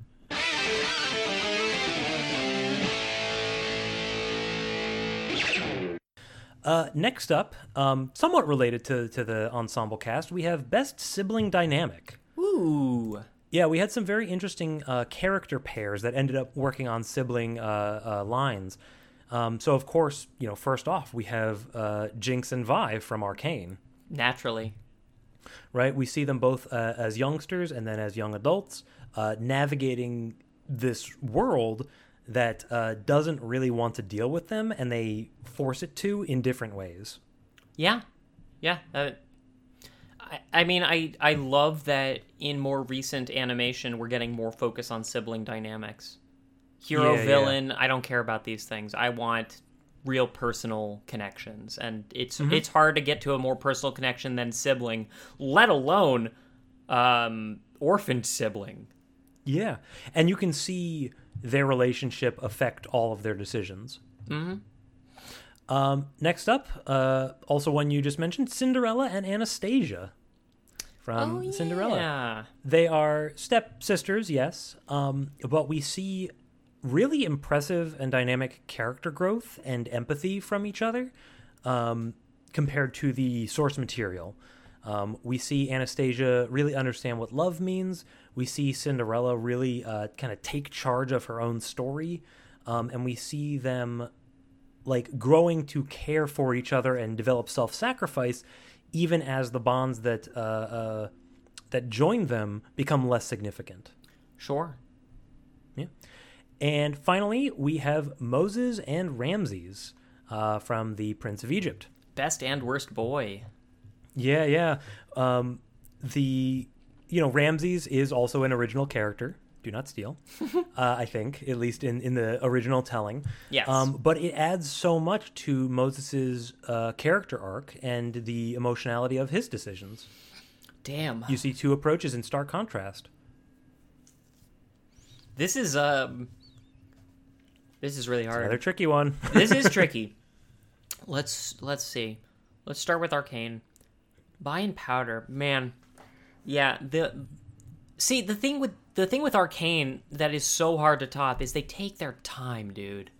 they take their time and they put in the work. And yeah, it's it's cartoon versus movie. You only have so much time to blow, so I get it. But goddamn, like the the whole the whole uh, i'm trying gonna try to avoid spoilers here but powder's development in this kind of like there's two ways this character can go and it's vi's interaction that really govern which way it's gonna tip mean that so much of the plot is balanced upon this sister fulcrum. Um god damn yeah that's oh my god that's really strong. And to, to say nothing of like you know the the sort of replacement hamster thing that uh that powder sees vi potentially doing the fact that vi yeah. sees powder kind of doing the replacement uh father archetype um so there's like there's not merely tenderness there there's also kind of bitter rejection of like you weren't there for me so i had to find someone else Yeah, it's Um, a it's a very um, dynamic multi-layered. complex relationship. Yeah, which is what i'm looking for in sibling stuff. For Cinderella and Anastasia, we've definitely made some strides from the source material, but I don't think that we've gone enough to label them best siblings. Sure. At the end of the day, Or, or most dynamic siblings. most dynamic. At the end of the day, or they- no, sorry, it's best sibling dynamic. best sibling dynamic. I do, I do think that they are still kind of in their own stories. Yeah, I agree. Cin- Cinderella is working on a different set of metrics than Anastasia. Even S- Anastasia, like the biggest sibling moment that I kind of saw was like was was her rejecting being Cinderella like in hmm. appearance in order to be herself because she didn't want someone to love her as Cinderella. She wanted someone to love Yeah. her. That but has that was more of an internal struggle. it's nothing to do with Cinderella. Like there, mm-hmm. there's that's kind of the point. Is it's it's all on her there. So even though they had good interactions, I don't think that any of them were particularly. It wasn't the core of the work, and that's not a problem with the work. That's just the focus wasn't on the sibling relationship, and in Arcane it very much was. And in Prince of Egypt, it very much was. Yeah, like even right there in the beginning, the fact that the the pharaoh interacts with both of them in a different way, yeah. like it it, it really reminded me the kind of Azula Zuko paradigm of like there's a rivalry here and one of them is clearly the favor the favored one and the other one's got a deal. Yeah, and it's their parents' fault. Uh, entirely, yeah. It, well, it's uh, the entire notion of a dynasty going to the firstborn's fault, but yes, Oh yeah, yeah, dynastic politics. Oh, once again, it causes an issue. I feel just like- one issue though. just the one. Everything else is aces. So yeah, that's and, and interestingly, it's not the only sibling dynamic Moses has. But it's clearly the most important one because, uh, like Arcane, it is the fulcrum upon which the plot balances. Agreed.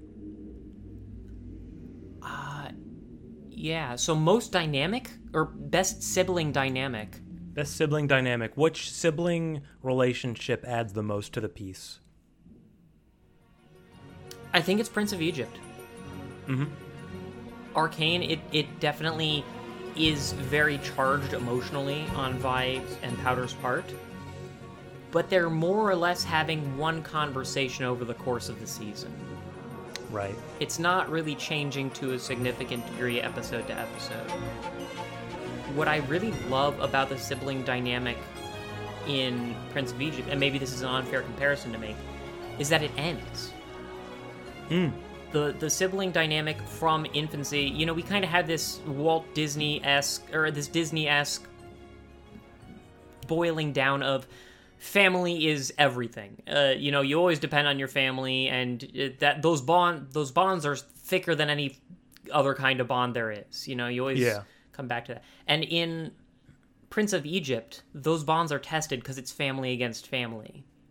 And so it's no longer a question of being true to your family, it's a question of is this the person I once knew? And it, it isn't for either of them. yeah. Uh, not really because of any internal fault that they had. They were just conditioned to be separate people. Yeah. Uh, and that I, I don't know. I love that when Moses comes back, they they greet each other as brothers. They're like, we want we want this to go back to the same the way it But was. it, but it can't last. Yeah. it, it can't go back. Home's not there anymore. You know, Right. It's, it's only a and I I love that they acknowledge the notion of a sibling relationship changing over time. Whereas Mm-hmm. Arcane, it kind of feels like they're fighting that truth. Yeah, it's it's it's used as a continuous through line rather than a thing that itself can also be adjusted. Right. Yeah. Cool. Yeah. It just God, God, I- God, I love a good sibling dynamic. Thank you, Zane. Yeah. Yeah. or should I say Moses? Oh yes, and, and maybe an honorary mention to um in the critic like uh Jay and his sister Margo like that's it that's an interesting one. It's not It's really good. as like central as the other ones. It couldn't um, but be. I, I the critic focuses entirely upon Jay Sherman and not at all on anyone else. So it's like too it- one sided. It is too one sided. But that being said, It it, was a was nice one of the it. most pleasant relationships of the show. So yeah.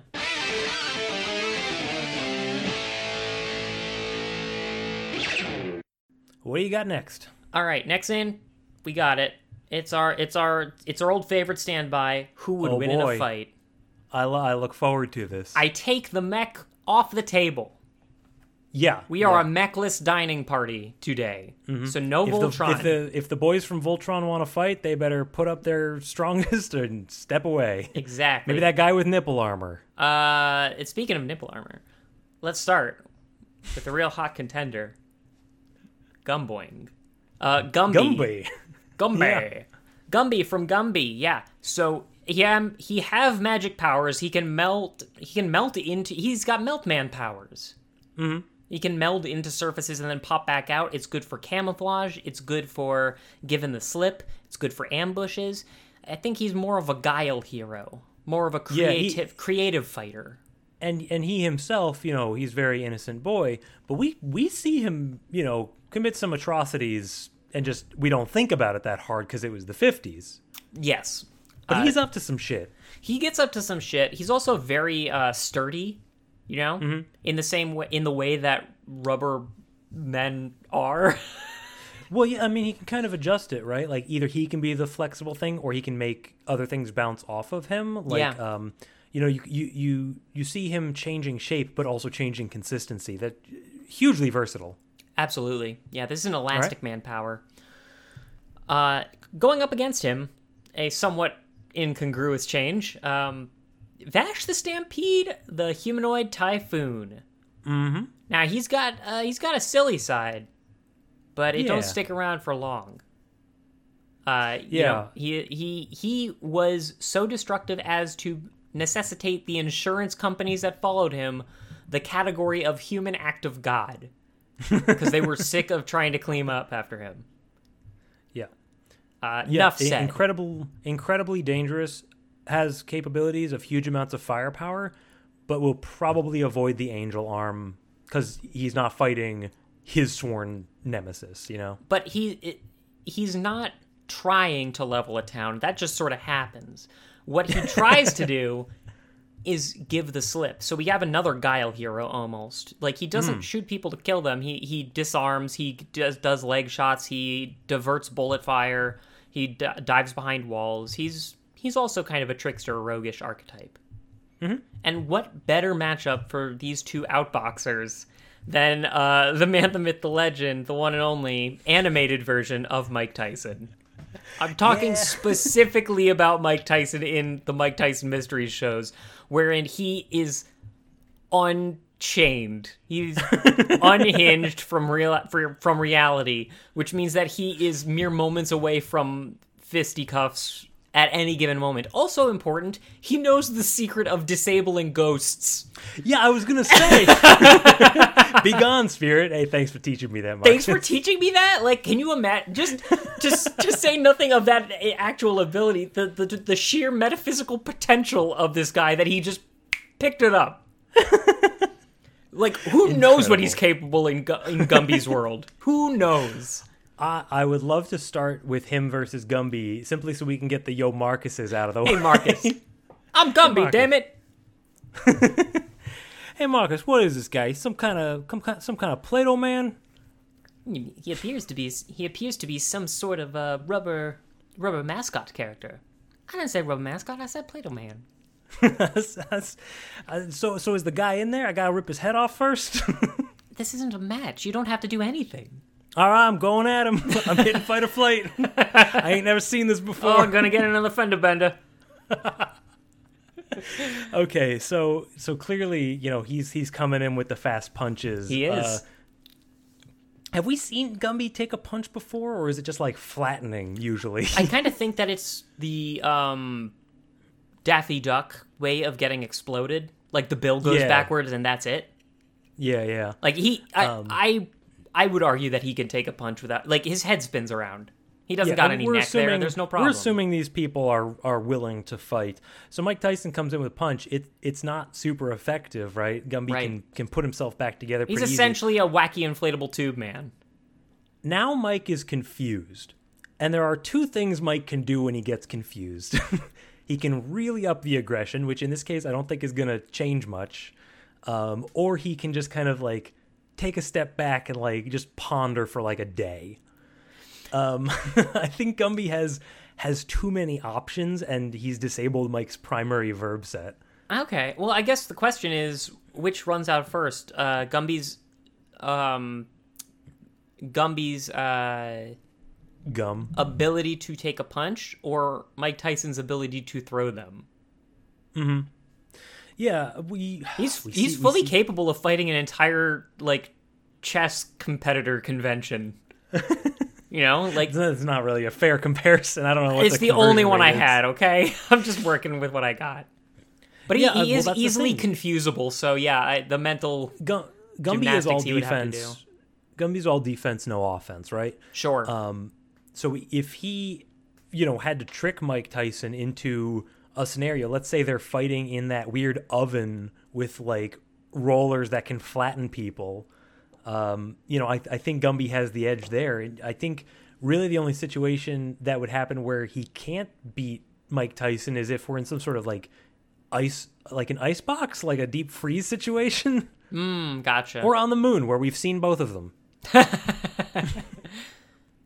but let's uh let's see if Gumby can take out Vash. On the moon, no one can hear you count to ten. That's why you gotta win by by uh by points. By decaffeination. I love him. He's Mike Tyson of Mike Tyson Mysteries is a treasure of a character. Again, not Mike Tyson. Not Mike Tyson. He's an atrocity a lot of the time. He's had a couple technical fouls. He's got a couple technical fouls, but the character, whew, oodle. Gumby versus Vash is tricky. Again, can bullets harm Gumby? I think so, more so just because like like he puts himself into the like the cowboy space often enough. yeah. Um and we see him deform, but we're not seeing like a load of bullets going through him. Um I'm wondering if Vash would get to that point or if he would try something else first, you know, uh, catch him on fire or lure him into a crossfire between bandit gangs or, or something like that. You know, it, it's very much the guile. He's trying to avoid that fight, but he's definitely got the firepower to finish it. Yeah, I think I agree. I, I think that um his tricksiness won't work on Vash because Vash is also tricksy, and once you get past the tricksiness, that's kind of all Gumby has. It works good on Mike Tyson. Mike Tyson's very easily confused. Um, yeah, so uh, Mike Tyson versus Vash. Mm. So, okay, Vash is going to accept a fist fight. He's not. He's not going to jump right to guns. He's a man of honor. He's a man of honor, and he is a man who just has to see where this is going, right? Like- he's like, oh, another humanoid typhoon. No kidding. oh wow, Ali Bomaye. Sir! I challenge. You know, he puts on that fake serious voice. I challenge you to, to proper fisticuffs under the full moon at dawn. Did someone say proper fisticuffs? Yo, Marquess, can you lay down the rules here? Yo, is this street legal? Is this street legal? Where's the merch is this, table? is this a plant man? God, The plant man cometh. Um, yeah, so Vash versus Tyson. Vash can dodge quite a bit, right? Like he dodges bullets on the regular. he does. Does he punch? Does he fight? Does he I like he would have to like hold up metal plates for Mike Tyson to punch against, but animated Mike Tyson's not going to be stopped by that. No, no, and like he Kool Aid Man's through a good number of buildings in Mike Tyson Mysteries. oh I, yeah, yeah. I, I think that Vash's regular defense of hide behind something is going to do less than nothing against Mike Tyson. He'll just go through it. All right, so let's say let's say he tries to up it. He's like, "Okay, time to use a gun. I don't like doing this, but I'll do it." Um, I think I think Mike Tyson can get shot and keep going. Yeah, I feel like he could take a bullet in this circumstance. you know, Vash takes a lot of bullets and keeps going, and and Tyson has like two hundred pounds and three feet on. Yeah. him. Yeah, also, how badly, uh, like, like Vash is a is a creature of mercy. He's a creature of love and peace. How badly does he have to be getting beat up before he actually pulls out the gun? Pretty. He's got to be in pretty rough straits. I feel like Mike Tyson can finish the fight. Okay, yeah. So, um, are, is does this come to a battle royale now? I believe so. I think we got another cluster cuss. Mike, Mike Tyson's Tyson- clearly going to be initiating something. he's he's the instigator. We'd say yes. Gumby he's he can't he's putting that off to the side right now. Or- There's a gun. a gun is aggression. Aggression is something to be aggressed at. Vash I'm, is I'm clearly... getting fight or flight. and naturally, Mike Tyson will only fight one person at a time. yeah, because he, he can't really pay attention to more. Like he'll get distracted. I just meant that he's used to a boxing ring, but that's also true. that's a, that's a good point. Multiple reasons. I like the idea that while he's fighting Vash, um, like his team is trying to figure out Gumby. Like that's a mystery. Like bringing the mystery side of it. They've they've never really been a capable mystery solving team. No, but they're they're cur- like They're Gumby fits into that team as a mascot. I mean, think he'd Pitch is gonna up. Gonna be trying to figure out the the the the mechanics of how to fuck a gum a gum horse. you know, Uh, all right, so you can get holes, but it's not. Par- oh boy, like well, it, probably uh, which got there first. It's uh, you this know, this might cause more problems than it solves. it's all the same in the dark. Gum dark.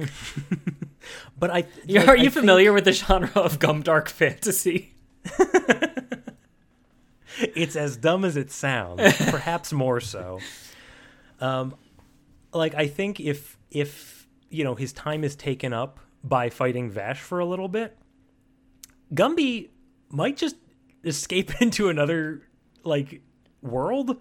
Like Yeah. he might not stick around to deal with this, or his team might like take a little like uh, uh, Mike Tyson's team might take a little time to analyze and figure out okay how do we how do we deal with this right or like they can convince Mike to intimidate him or run him over with a car or just like I, I, I don't know what verbs Mike Tyson has, but I feel like giving him a little extra time to work out his aggression, like he'll be able to think through this one a little better. D- d- d- is that unreasonable? I think it is unreasonable. I think that additional time does not glean him additional mental resources. I think that is just giving Gumby more time to stack up his advantages. He's he's he's able to see Mike Tyson. Mike Tyson's kind of a one-trick pony, and it's a pretty Yeah. big pony. But he, you know he's he's going to be punching. Gumby has Yeah, dealt with punchers. He's, Yeah, he's from the even if- fifties. That's the only form of aggression that we legalize. And if Vash, you know, even if Vash turned on Gumby immediately, he's not dying immediately to gunshots. It's it's a volume issue. Um, Gumby can increase his size. He can become less elastic, so he's harder to punch. He can he can like just collapse on top of Mike Tyson, and, he, and dude's stuck. yeah, not much he can do. Yeah, if, the Mar- punching- if only the Marquess were here to Marquess, defuse this situation. if only. If only. Yeah, uh, it's weird. I think Gumby. I think Gumby's the man of man of the hour. I think he is. Yeah. Keeping and I, I recognize that- I could have tried to make a fist fight between Vi and Mike Tyson, but this is more fun for me. Oh yeah, and I think each of these characters could probably take on a lot of the characters in previous who would win in a fights. Like, Yeah, oh man, strong. put, put Gumby against Popeye. I want to see that. That's a horrifying matchup. Yeah, he just just beats Gumby down into a bunch of little gumlings. Yeah. Whoop, whoop, whoop, whoop, whoop. But yeah, Gumby, good, good, Nice. good. He's Gumby, damn it. He's Gumby, damn it.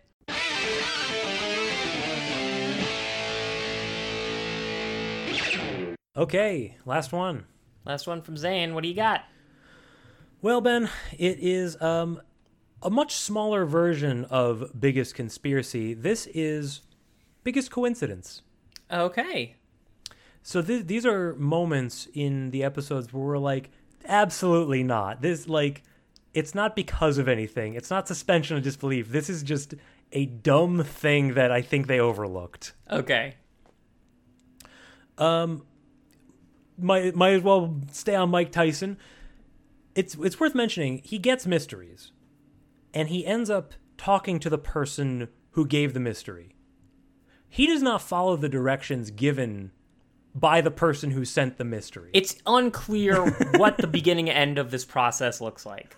right. Or what is it, it is supposed to look like. We only get the in media res. This is the plot of the episode. It is a gimmick of a bygone era uh, Yeah. that they have decided to recycle whole cloth.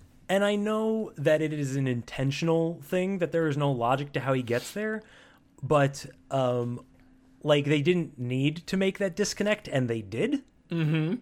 Um so it's an intentional coincidence. It is, yes. um next up, Voltron. We uh you're telling me and this this category might as well be called "You're Telling Me." You're telling me.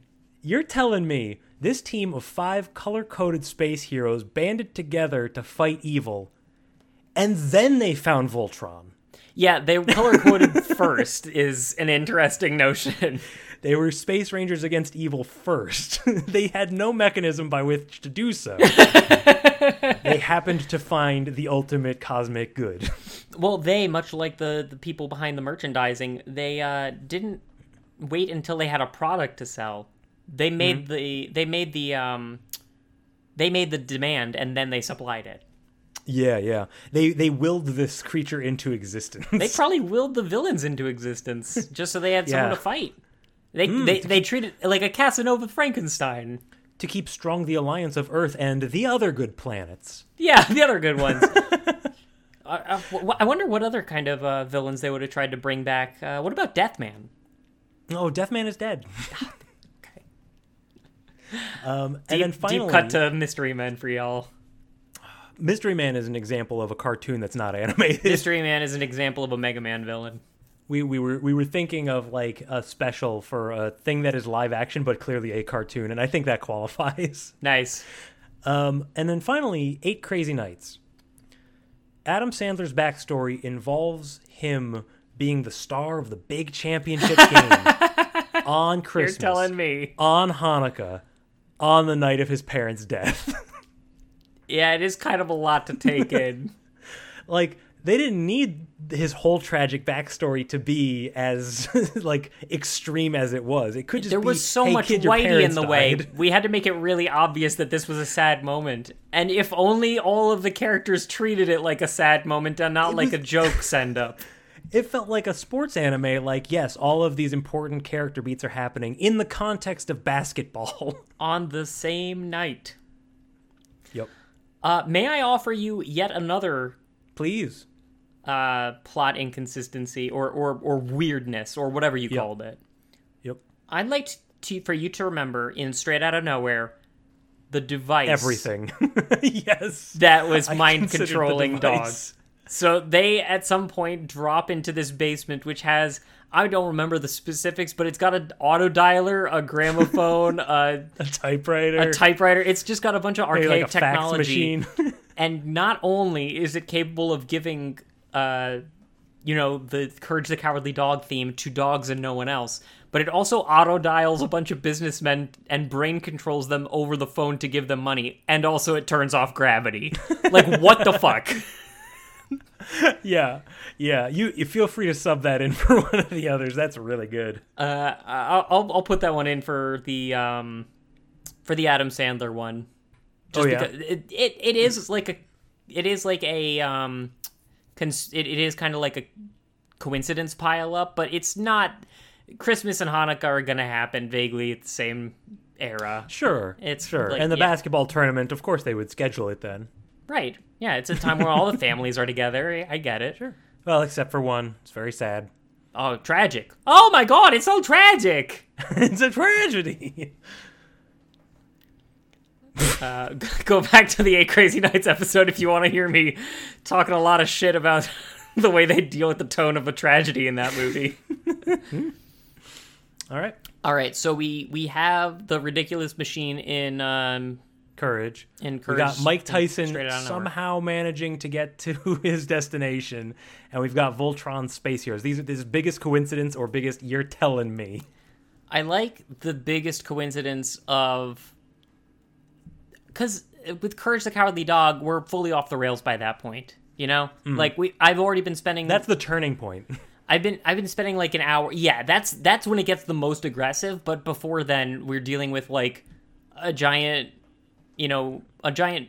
Uh, the the the fucking car had parachutes or something. It, it had. Yeah. It was ridiculous. It was ridiculous before we got here. So I was sort of It's, primed it's- for it it. was ridiculous at the premise of two mystery dogs. So I think we're going to grade these not on which one is most ridiculous, but which one is most uh, ridiculous in contrast to the rest of what's up.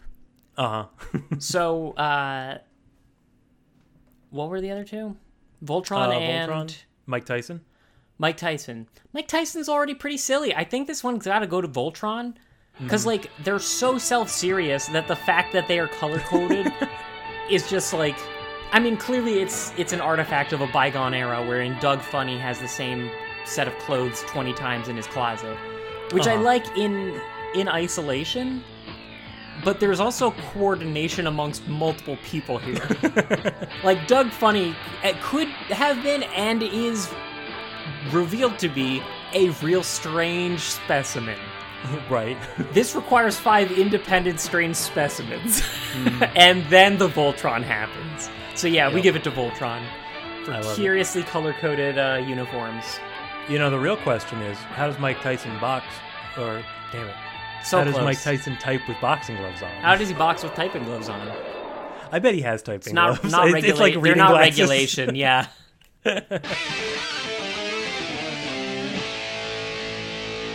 Okay. Um, do you have one more, or is it onto the? Um...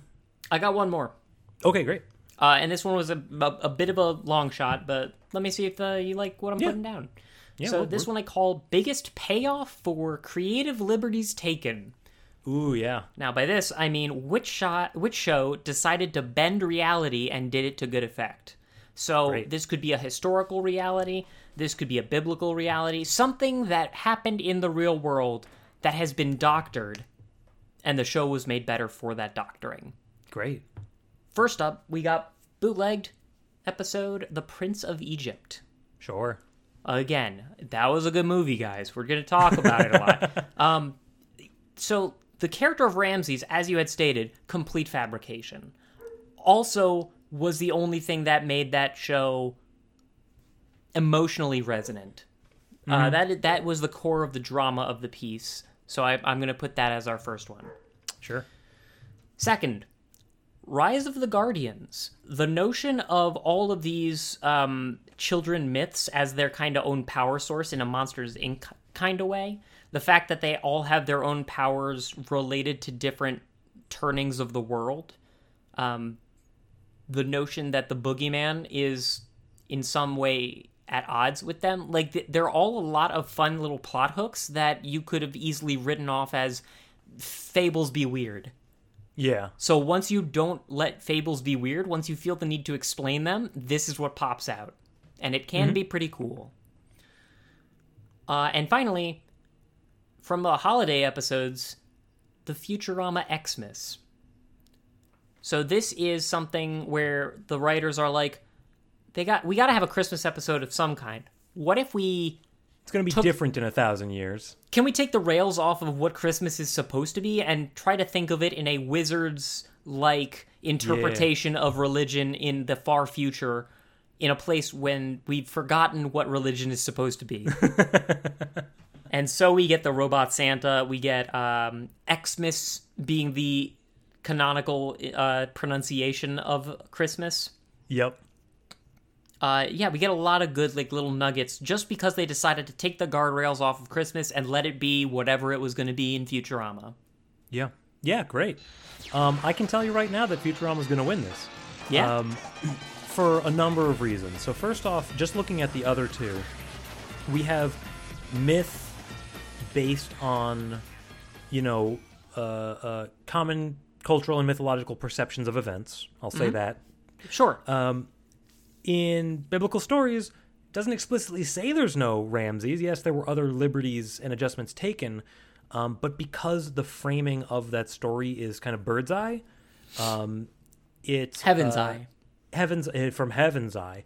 Um, it necessarily misses the the human element in some situations. So um, it definitely paid off that they included it, but I don't know that it was a liberty per se. I don't know if it was a huge liberty. Like clearly there was a lot of other things going on that we can just say. I mean, yeah, you're kind of were- splitting hairs, though. Like, this is a biblical Yeah. story. We're going to have to inject drama in it somewhere. Mm-hmm. Uh, and I think that the place that they put it in, like, I don't know. Is is it is it really a defense to say we don't know there wasn't a Ramses? That feels like Well, a I just- reach. Well, no, I just think that the the you know the payoff of it is could we have had a a strong you know good thematically resonant movie without Ramses where the focus is on the father son thing or on you know the God and Moses as a father son thing or the you know his own identity there there was enough else there um, as evidenced by the fact that the movie The Ten Commandments happened. Yeah, I guess I suppose Um, that's true. It was a I guess it's good- not as much of a load bearing Ramses as I thought. It, it it's definitely a huge add to the movie, but it doesn't stand alone. It's it's one of many pillars. That's a good point. Um, and then Rise of the Guardians, um, you know they they they got to pick which myths they put in there. and it- and um, yeah, and uh, and make up for the sake of the movie. Yeah, yeah, sure. Uh, the the Jack Frost, as I understand it, was not a thing. No, yeah, it's it's It's just uh, poetic. It's just like um fucking uh, William Blake said said something one time, and people just kind of kept saying it. William Blake was a real guy though, right? Yeah, he's a famous poet. He uh, did uh, uh, it's not Song of Fire and Ice. What am I fucking thinking of? Uh, it, it, he did Tiger Tiger Burning Bright, um, in the Forest of the Night. He did uh, Little Lamb Who Made Thee, Dost Thou Know Who Made Thee. Oh, yeah, Yeah, I don't did, know. He did a lot of biblical references in his uh, in his poems. Um, yeah, so the the um, the payoff of using these mythological figures and seeing how their abilities adapt to a modern Avengers type thing Yeah. is it's cool. It's um it's definitely interesting, but it raises a lot of questions which distract from the piece. Um, like you know the whole. Do they believe in us because we're real, or do are we real because they believe in us? You know, yeah, um, the whole thing with what are we fucking doing fairy of the memories. It, it, there's a lot of fat on that product. Where where are the other mythological creatures? yeah, where's the leprechaun and the, and the Frankenchokey? Is this like a Titans West thing? like, um, but so I, I really like it as the core, um, but it did add a lot of chaff. Sure. Whereas this the robot Santa, It's so takes- elegant. Uh, it it takes this idea of how culture could progress and how American capitalism would make a Santa. Yeah. For for I can imagine a million reasons, uh, and did it wrong and made it dystopian. And Uh, then it's, it's like the old saying goes: if uh, Santa, if robot Santa didn't invest, it didn't exist, man would invent him.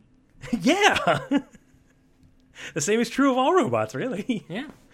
Um. So, and and then that creation, that idea of robot Santa being bad, you know, punishing the bad children, feeds back into the mythology of Futurama itself, right? Because then he goes off to Neptune and we get the Neptunians and we get the the workshop there and then it expands into the Hanukkah zombie and uh, Kwanzaa bot and you're like, okay, these are new wrinkles that also fit in this weird world. Like, It, and and the the cosmology of Futurama allows for it because they're just the the guardrails are so amorphous to begin with. You have the whole universe to play with, many different realities, into including uh, a cowboy planet apparently. yeah, um, and and time travels on the table. Like nothing's out of bounds. You can say in one random episode that Bender's name is Bender Bending Rodriguez, and he, you know, he says coming back. That comes back a lot.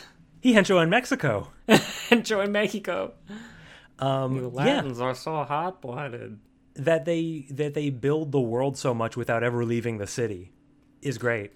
yeah, and there there's no civil engineer coming around cleaning it up. It all just gets to stay there. Mhm. Yeah. Yeah, I like love it. that. Yeah. Pour one out for Robot Santa. Gone Um, too soon in the future. Yes. I want to digress for a second as a uh, a bit of palate cleansing rejoinder. Sure. We talked about Santa a lot today. Were you ever, as a as a fellow Jewish kid, were you ever under the impression that Jesus and Santa were the same dude? Like, there's intentional overlap, right? Give give because like let's like- just just thinking about it for a second. They both happen at Christmas. And Jesus being a singular person is already kind of wishy-washy math. Yeah. Like there's already that 3 in 1 combo set. Like how hard would it be to fit a Saint Nick in there? I don't know, man. When I was like 8, I feel like my brain just lumped them all into the same dude. I was actually naive enough of Jesus for a lot of my childhood that it didn't come up. Um, I remember I was in mime class once. Don't ask. Um, Why would I? and thanks. the the instructor, this was like I was like ten maybe. the instructor uh, you know put on an audio cd like telling the story of jesus you know in, in a song thing and was doing the miming and acting out to like show us the craft Mhm. and all the other kids were asking like ooh yeah how did you show you know like oh that he's lifting that up and you show the tension in your legs? Were you know they weren't that complex but that was kind of the Oh, idea of the like exercise. like the one guy who does the um does the miming to those songs you know Yeah, the, yeah. the one that i'm The talking torn about? torn cover, yeah. torn cover yeah. Oh god that's in the show notes. It was like that. And all the kids were like focused on the the medium of miming.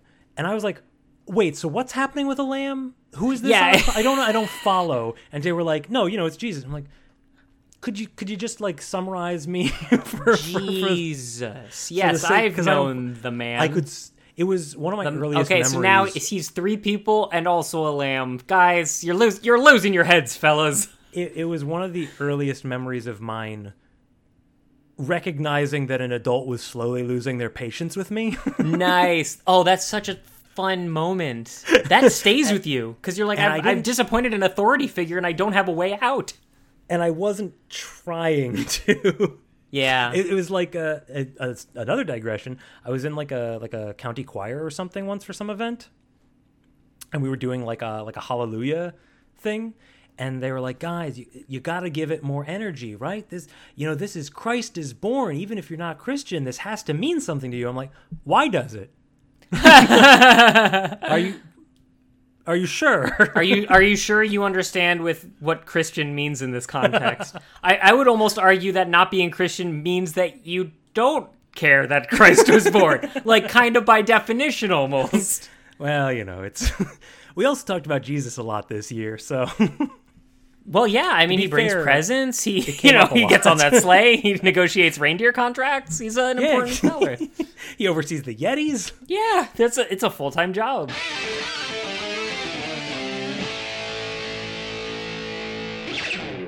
All right, so now um, we have split up the best episode because we have had so many weird ones and so many movies. Um, we've split it up into bonus episode, movie episode, and tip, you know, traditional episode. Indeed. And we will still do the two and two, I believe. I think that makes sense. Cool. Uh, which would you like to start with? Let's start with best movie episode. Sure. Um, you're, you want to go first? I will go first. My uh, first choice is uh, Straight Out of Nowhere. Hmm. Uh, not that it was a good movie, but the conversation involved not merely Dan Caves, but also our friend Nick. So we had one. Uh, we had one expert apiece, and uh, just having both of their feedback on near constant uh, basis was was really fun. And I thought that our our our discussion never let up, which is like the hallmark of a good episode. The topic was full of incidents without being without requiring attention. Yep. yes, Which yes, is perfect for these four specific people. yeah, yeah, it was a really good one. first A lot of really fun digressions. Mhm. Um, uh, I'm going to pick, uh, in a similar vein, Cinderella 3. Um, so Brie was a great addition to our guest roster. Um, I thought that she had really fun energy. She matched the chaos of the movie. And it was great to navigate a movie that was completely unpredictable from one scene to the next without having to take it seriously. Yeah, I, mean, learned che- so Cheese much. Beach alone. I'm very proud of myself.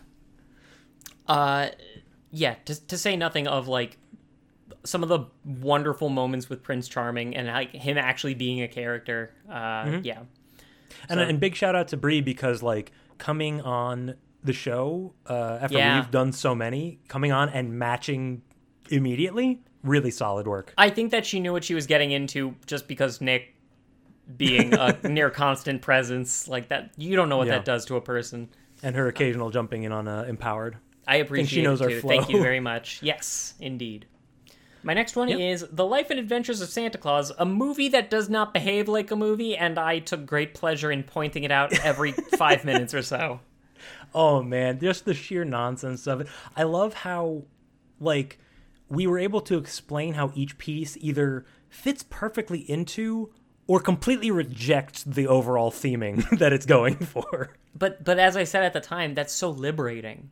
Yeah. It- you quickly learn not to pay too much. Just like let the myth wash over you and see what sticks. Because like there's too much to. There there was there, remember Will. the the the Knook or gnome or some fucking weird the race. reindeer, the reindeer uh, guy, Yeah, the reindeer salesman. and how Ak had to, you know, help support his business rights. that was so funny. I, I love that we took something that was already so weird and dug down and found something even weirder. There was an entire like war of of like where they had to summon all the fairies to beat up a bunch of coal monsters. They had to convene the Council of Immortals. What the fuck? yes.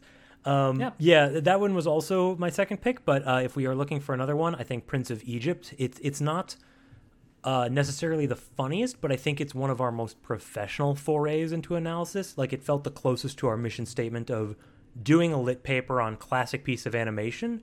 And Yeah. I think that our analysis was spot on and, and is additive to a watching of it.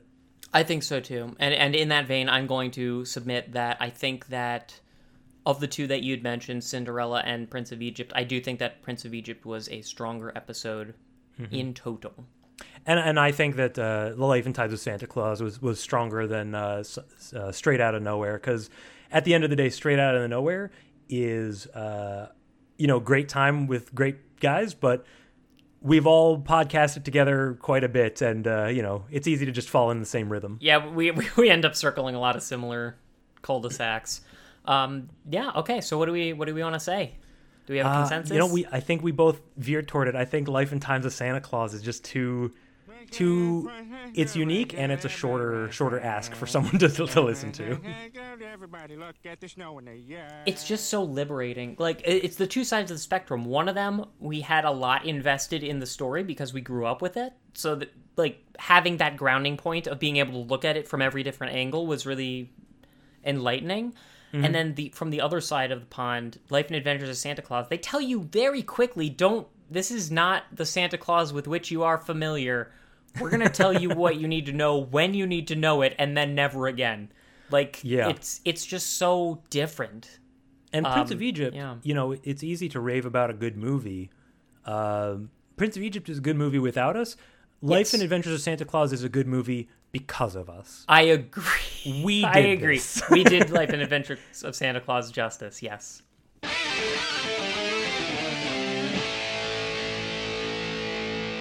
So that Uh, gets the best movie episode. What do you say we do best bonus episode yet? Yeah, yeah, yeah. Um, so I guess I'll start this. Um, Go for it. Yeah, I gotta go with um, Bionicle. So, Yeah? uh, superfan Alex knows how to sell a man on Bionicle. I think. Oh, it, it- I, I think he and I were really in sync, playing to our roles as host and subject matter expert. Um, it helps that you know he wasn't afraid to make fun of a property that he clearly cared about. Well, we already knew that from um from Code Lyoko. Yes, yes. Yeah, and, and I think, you know, the added experience helped him, you know, focus in and um you know, we were able to to streamline it a bit, which was good because surprisingly good movie. Huh? Yeah. Yeah. Yeah. Makes sense. Good stuff. Yeah. What about you? Uh, for my first best bonus episode, it's the holiday episode, sweet. Sure. Zane, I like that we hit not merely the best, but also the rest. We started off with the Charlie Brown. Uh, what? uh, How did uh, superfan Alex put it? The peanuts. Uh, the, thank God you're a pumpkin on Thanksgiving, Mr. Brown. Is that what we called it? That's what you said. Yeah. That's, did I say that? something like that. Something to that effect. Uh, yeah, I. It was. I like going back and looking at Charlie Brown. It's so different from Yeah. what I think of as a cartoon, uh, and that that's really fun. Not like to watch, but to discuss like the ways in which Charlie Brown is a weird artifact of a different era, and Mm-hmm. then also we got to gush about Futurama being good and Yes. Rugrats in it the prime of its life. Mm-hmm. Uh, yeah, I think the, the. Rugrats segment is really the the strongest part of it. Um, Yes. because of our personal connection to it, and also because like, you know, Charlie Brown's been in the cultural lexicon forever, and everybody loved Futurama. But I think those Rugrats episodes spoke to us specifically in a way that was really engaging. I do agree. But I did like going over all the little bits of the Futurama one that made me laugh. I'm gonna buy you so many lizards. And the way you talked about, you know that the writers were like writing down digital numbers to figure out how he would fall. yep. That was inspired commentary. Oh, I felt like I was there. Um, it's like you were there. and for one where you weren't there, uh, Vinnie Pooh. So Oh, yeah, this was this was a great exposure to Winnie the Pooh for me. I- I didn't realize how clever and like sometimes cutting the source dialogue is, and when you put it into the context of this Soviet cultural production where they were really trying to shame the U.S.'s adaptations and the U.K.'s adaptations. And now bring along classy man Dan Caves to reference Voltaire. The whole thing felt like an outing to the art, to the I art forgot museum, about Voltaire. in which Voltaire's at the auto-da-fé. God, Vinnie Pooh looks so problematic. like I'm just like looking at image. I'm just doing image search on it, and this this is a haunting. This looks like an inscription boss. First of all, yeah. just, maybe it's just the eyes. I don't know. Yeah, those dead eyes. But like, uh, I, it makes me want to check out the rest of Winnie the Pooh. I feel like there's a lot more there now because I've seen it presented in a way with with care rather than as a disposable medium or in something from hundred years ago. yeah, it's very difficult to look at Winnie the Pooh currently without having a lot of like addendums in your mind. You know, it's hard to look at it with fresh eyes, and this this definitely offers an opportunity to do so. Uh, yeah, and god damn it, Dan Caves just knows exactly what episodes he should be on. You know. Yep. Uh, yeah. What uh, and what what's your last one? Last one is uh, Land Before Time 8, The Big Freeze. Mostly really? because mostly because you rolled randomly which uh, which Land Before Time you'd talk about, but also because I love I love me and Ian convo. Yeah. Uh, Yeah. One that didn't particularly go anywhere and wasn't particularly insightful, but th- You can just- tell that we're just mad. it's just fun. It's just fun listening to you guys be engaged in a thing you don't want to be engaged in. yeah, like, oh no, I have made my bed and now I must sleep in it. yeah. and we're trying to bring the energy. We're trying to. It's clear that it's so clear that we would much rather be doing empowers. yeah, it's the meta commentary on it that really makes it pop for me. Mm-hmm. I'm, I'm so glad. Because I'm so familiar with both of you that I know that this is not what this looks like. That's funny on its own. Uh, special mention to Dirkman Pitstain's New Year's batch. Um, I think the fact that we, uh, I mean, the movie cleaved to a lot of action movie tropes. Uh, Made it feel more generic than other media of its ilk. It's still very funny, but I think we lost something because we were able to make our plot summary Yeah. um, so much more cohesive. I'll be honest, most of it I cribbed from uh, the, the Spark Notes of Die Hard. yeah, I mean, So, so, like- did they. That's fair. That's fair. Uh, but yeah, uh, you know, I, I did lo- I did love you know being able to introduce so many listeners to the world. yeah. So of the two you'd mentioned, I think I'm gonna go with Bionicle. Mm-hmm. I, I I think that the energy was right there, and that's really what drives a lot of those one-legged uh, episodes. Because when you hear somebody you know rave about something from their childhood, and then you know a guy who's new to it says, "Well, justify that love to me," Yeah, and then he and then he fucking does it. yeah. no, he, he he he he put the notes together. he made it work. yeah, really good. He, he did more research than I do. Yeah. Um, I think the holiday episodes were, were really great. Um, I think that uh, you know that that fragmented, that sweet format that we. Saw. I really love do, that. I really love that approach for these kind of littler things. Yeah, it lends itself to uh, you know much more targeted conversations that aren't for anyone. Like I can tell somebody, "Oh, listen to our episode on this," you know, because it will remind you of this show. It's like you remember that one episode. I think we're also both leaning toward giving holiday episodes the nod. Um, and I that's that's my vote in any case, because I I am conflicted. I I think yeah you know, just because I think it leans heavily on that uh, on that final third, and you know, a moderate amount on the Futurama. It's it's a lot of you know, oh, I remember this, I love this. I think the part uh, that I Charlie really- Brown never goes out of style. I think the part that I really appreciated was that it was sort of a smorgasbord of all of our different approaches. We had talking about something good, we had talking about something bad, we had looking at an old animation style, one that we're not familiar with. We had looking at a newer animation style, one that we fucking love. Uh, and we also had like that broad conversation of what what is what is the purpose to the holiday episode as a institution? And how do these disparate properties approach it and execute on it and which ones were successful? I think that's what really gives it the uh, the interest factor for me. Yeah, I, and I think I, I think I, I do have to give it the slight edge for those reasons. You know, whenever we hit on a new topic, and the fact that we could find so many new things to talk about, a holiday episode in the middle of a range of holiday movies. right Um, some of it just doesn't occur to you until you watched a bunch of different ones on you know at a, at a fast clip Yeah, but I do think the Bionicle episode that that is a that that has a lot of charm to it. it does I'm, I'm not going to deny it Yeah. Santa Claus is gunning you.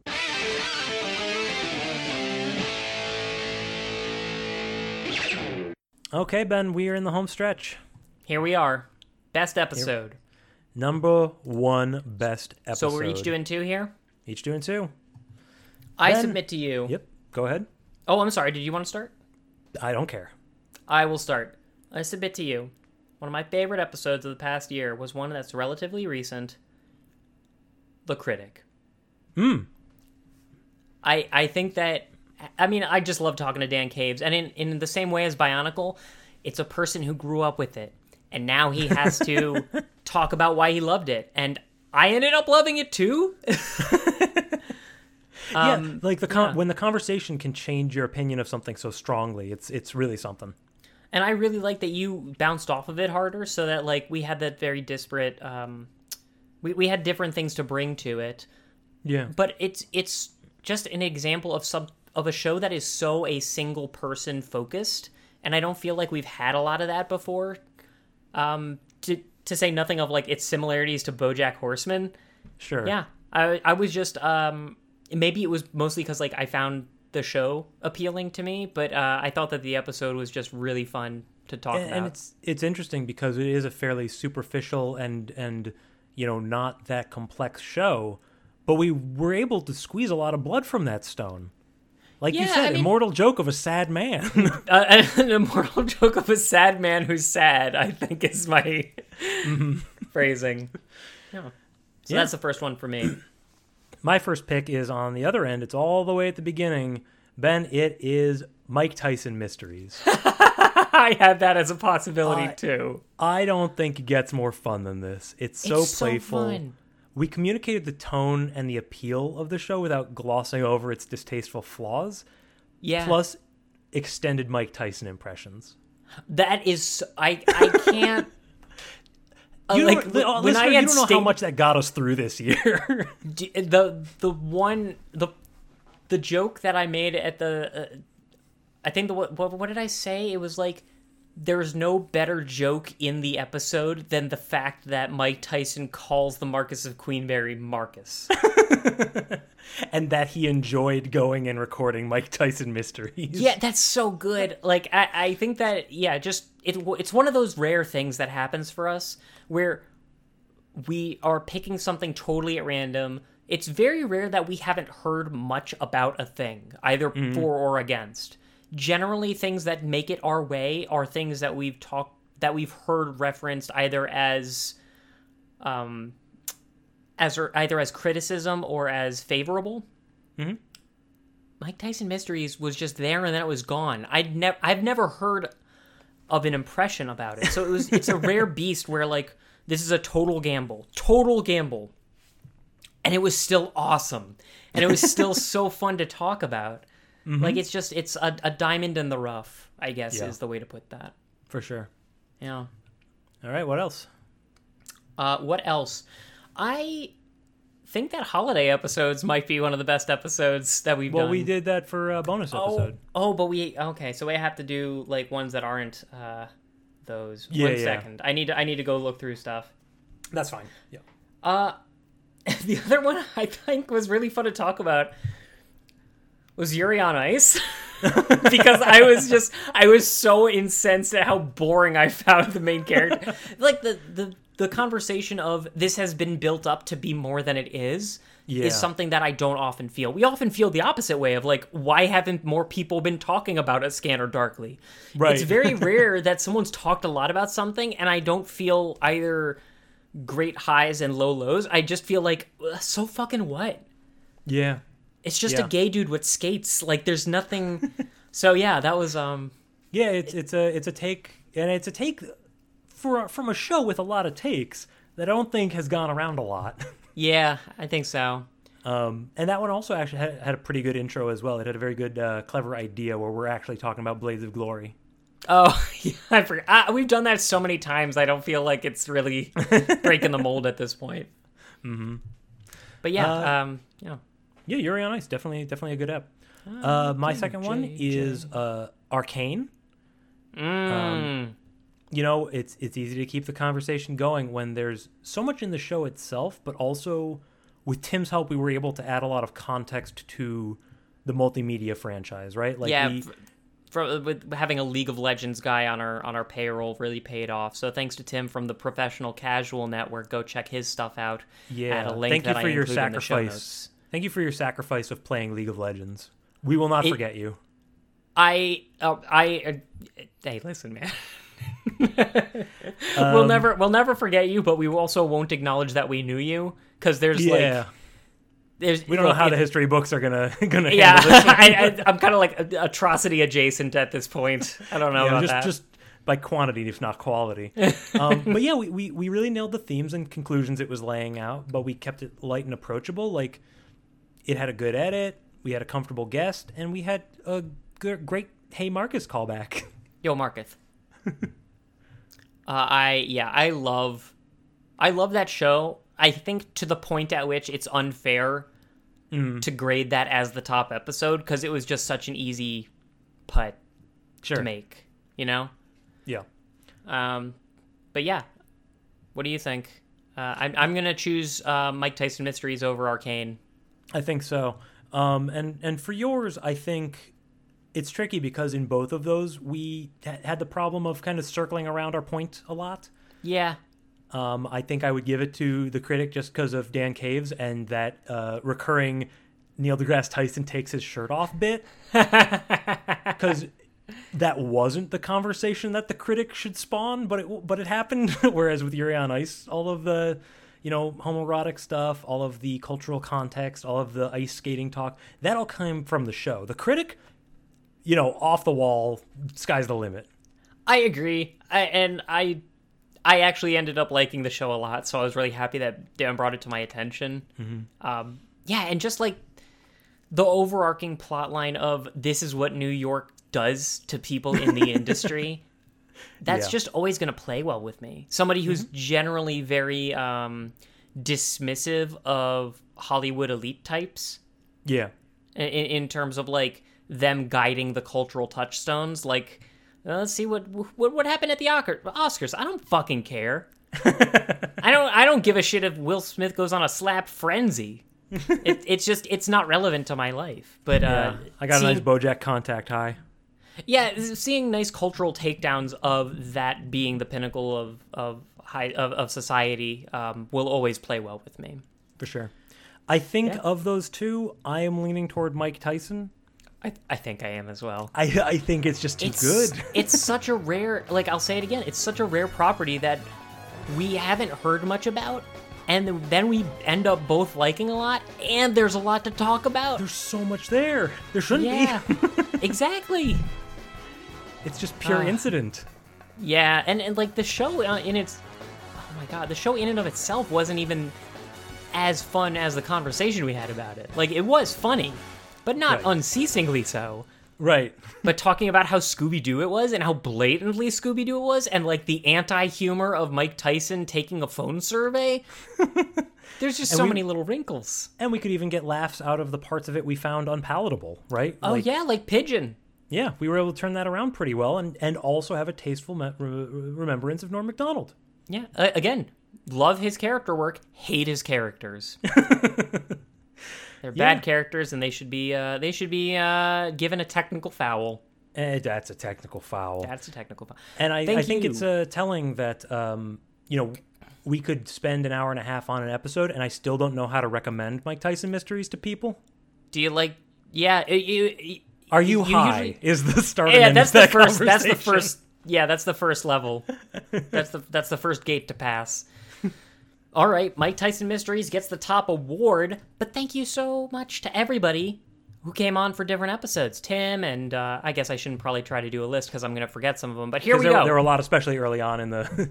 We got we got Tim, we got an Ian, we got uh, Alex, superfan Alex jumping on. We had uh, Dane Caverns, of course, Dan Caves. We had not merely the Nick Robes, but also Bree coming on for different episodes, uh, as well as um, Josh. Yosh. We had Yosh. We had Uh, Phil for a uh, Doctor Who episode early on. Indeed, we did the Doctor Doctor Who episode. I forgot. I forgot that you guys did a second one of those. It, I already it, said it kind of blurs when we do five in a row at the beginning of the year. a, a little bit. Uh, and uh, Zane, may I just thank you for Uh-huh. supporting me in that time? Because like, I audience, I didn't have it in me at the beginning of the year. Things have been Yeah. going on. And uh, I know I tried to sneak it in, being like, "Nope, I'm just back now. No explanation necessary." Um, yeah, I, I, I'm happy to be like uh, front and center about what I was going through, but rest assured, it was some mental stuff that uh, I needed some distance for. And uh, Zane, I thank you deeply from the bottom of my heart for keeping the keeping the gears running, keeping Yeah. my seat warm while I figured that shit out, and I could come back to it when I was ready. So I was glad to, you. and you are lucky that that overlapped with a period in my life when I was unemployed. Uh, I always thank my lucky stars when you're unemployed. Um, and speaking of, like, uh, I might not be as uh, uh, fully committed and available um, soon due to what I'm going to just call life circumstances and leave it at that. It's fine. Don't Mhm. worry about me.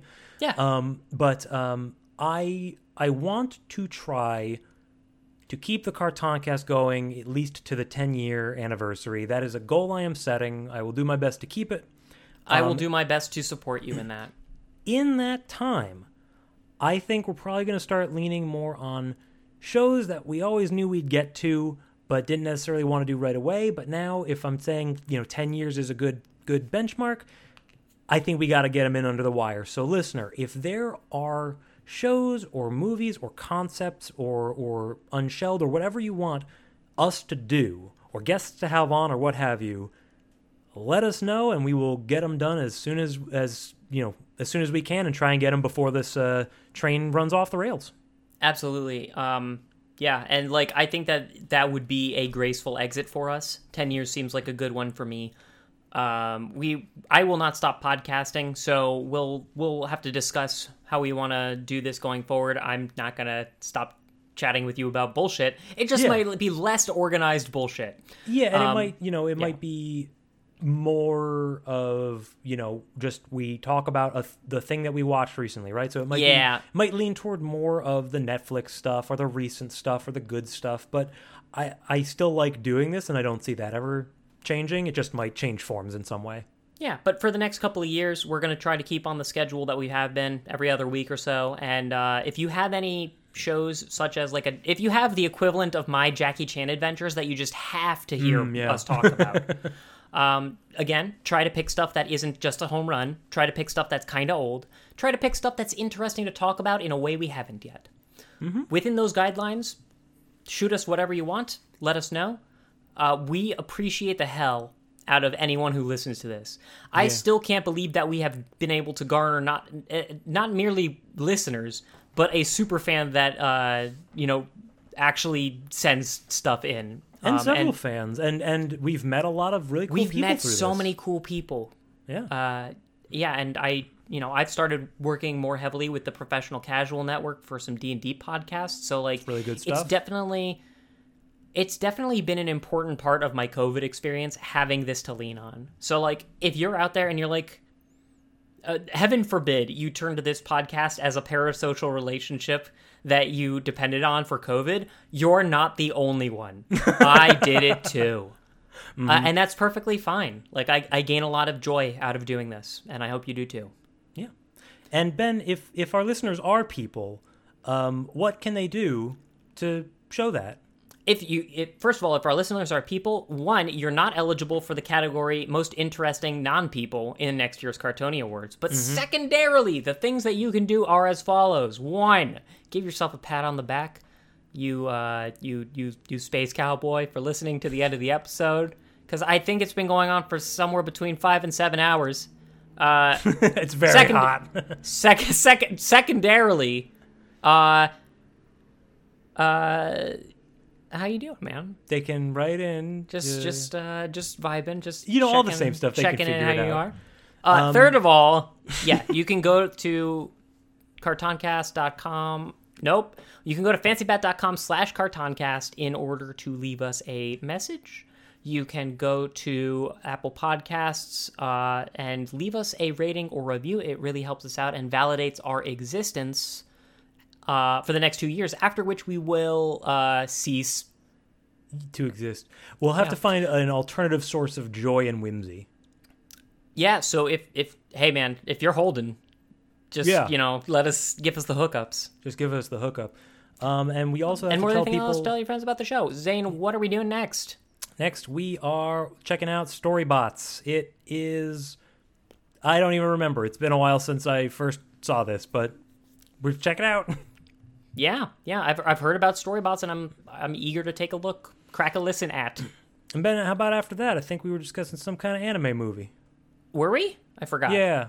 Yeah, we were discussing because it's a movie and we haven't done an anime one in a while. I think we were Sure. looking at either Origin Spirits of the Past or like maybe like a Paprika or a what were the other ones? Blue Ocean. you know, Akira?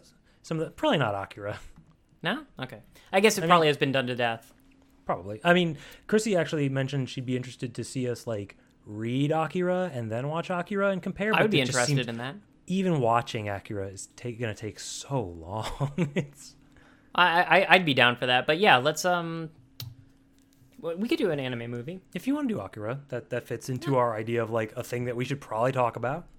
Yeah, I, I kind of do want to do Akira. If you don't Okay. mind me me putting that in. No, Uh, I don't mind. It's it it's so culturally relevant, but it was also one of those flash in the pan moments where like a bunch of college kids who were not formally aware of Japan became aware of Japan.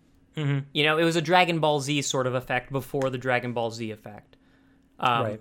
So yeah, I, I want to take a look at that. I know that there's a lot of um, weird imagery to it, and I'm eager to see which elements of Akira hold up over time and which ones look like a quaint reminder of when we when we thought anime was weird and special and not merely different animation because i How- think there's going to be a lot there Have you seen Akira? uh once at a party while drinking so not for a while It's that's an experience. It's it's a movie that, if I'm being honest, I think has too much. Like, there's too much going on. It means too many things, and it's too visually cluttered. I know that that's the point because it's Mm. like a masterpiece and and work Well, of craft. We- but it's we- just like, Do oh boy, that's an experience. do you want us to skip it no, no. I think it's a I- I think- endeavor. I'm just. Oh let's oh boy, just if you think I can it- give my full attention to this movie no no no, no twice, let's go into it with the mindset that we will gloss over a lot and pick our battles wisely sure. Yeah. Yeah. and, And hopefully good- find a, a new take. it'll be a good opportunity for us to stretch you know I think Like, so. let- let's let's let's make sure that we still got our our game faces on I'm I'm I'm facing it. I'm You're going facing it. ghost. You're going face. Uh, yeah, and, and we'll see y'all next time. Uh, Unless you're canceled. unless unless you've committed a technical foul. Or possibly a foul. homicide.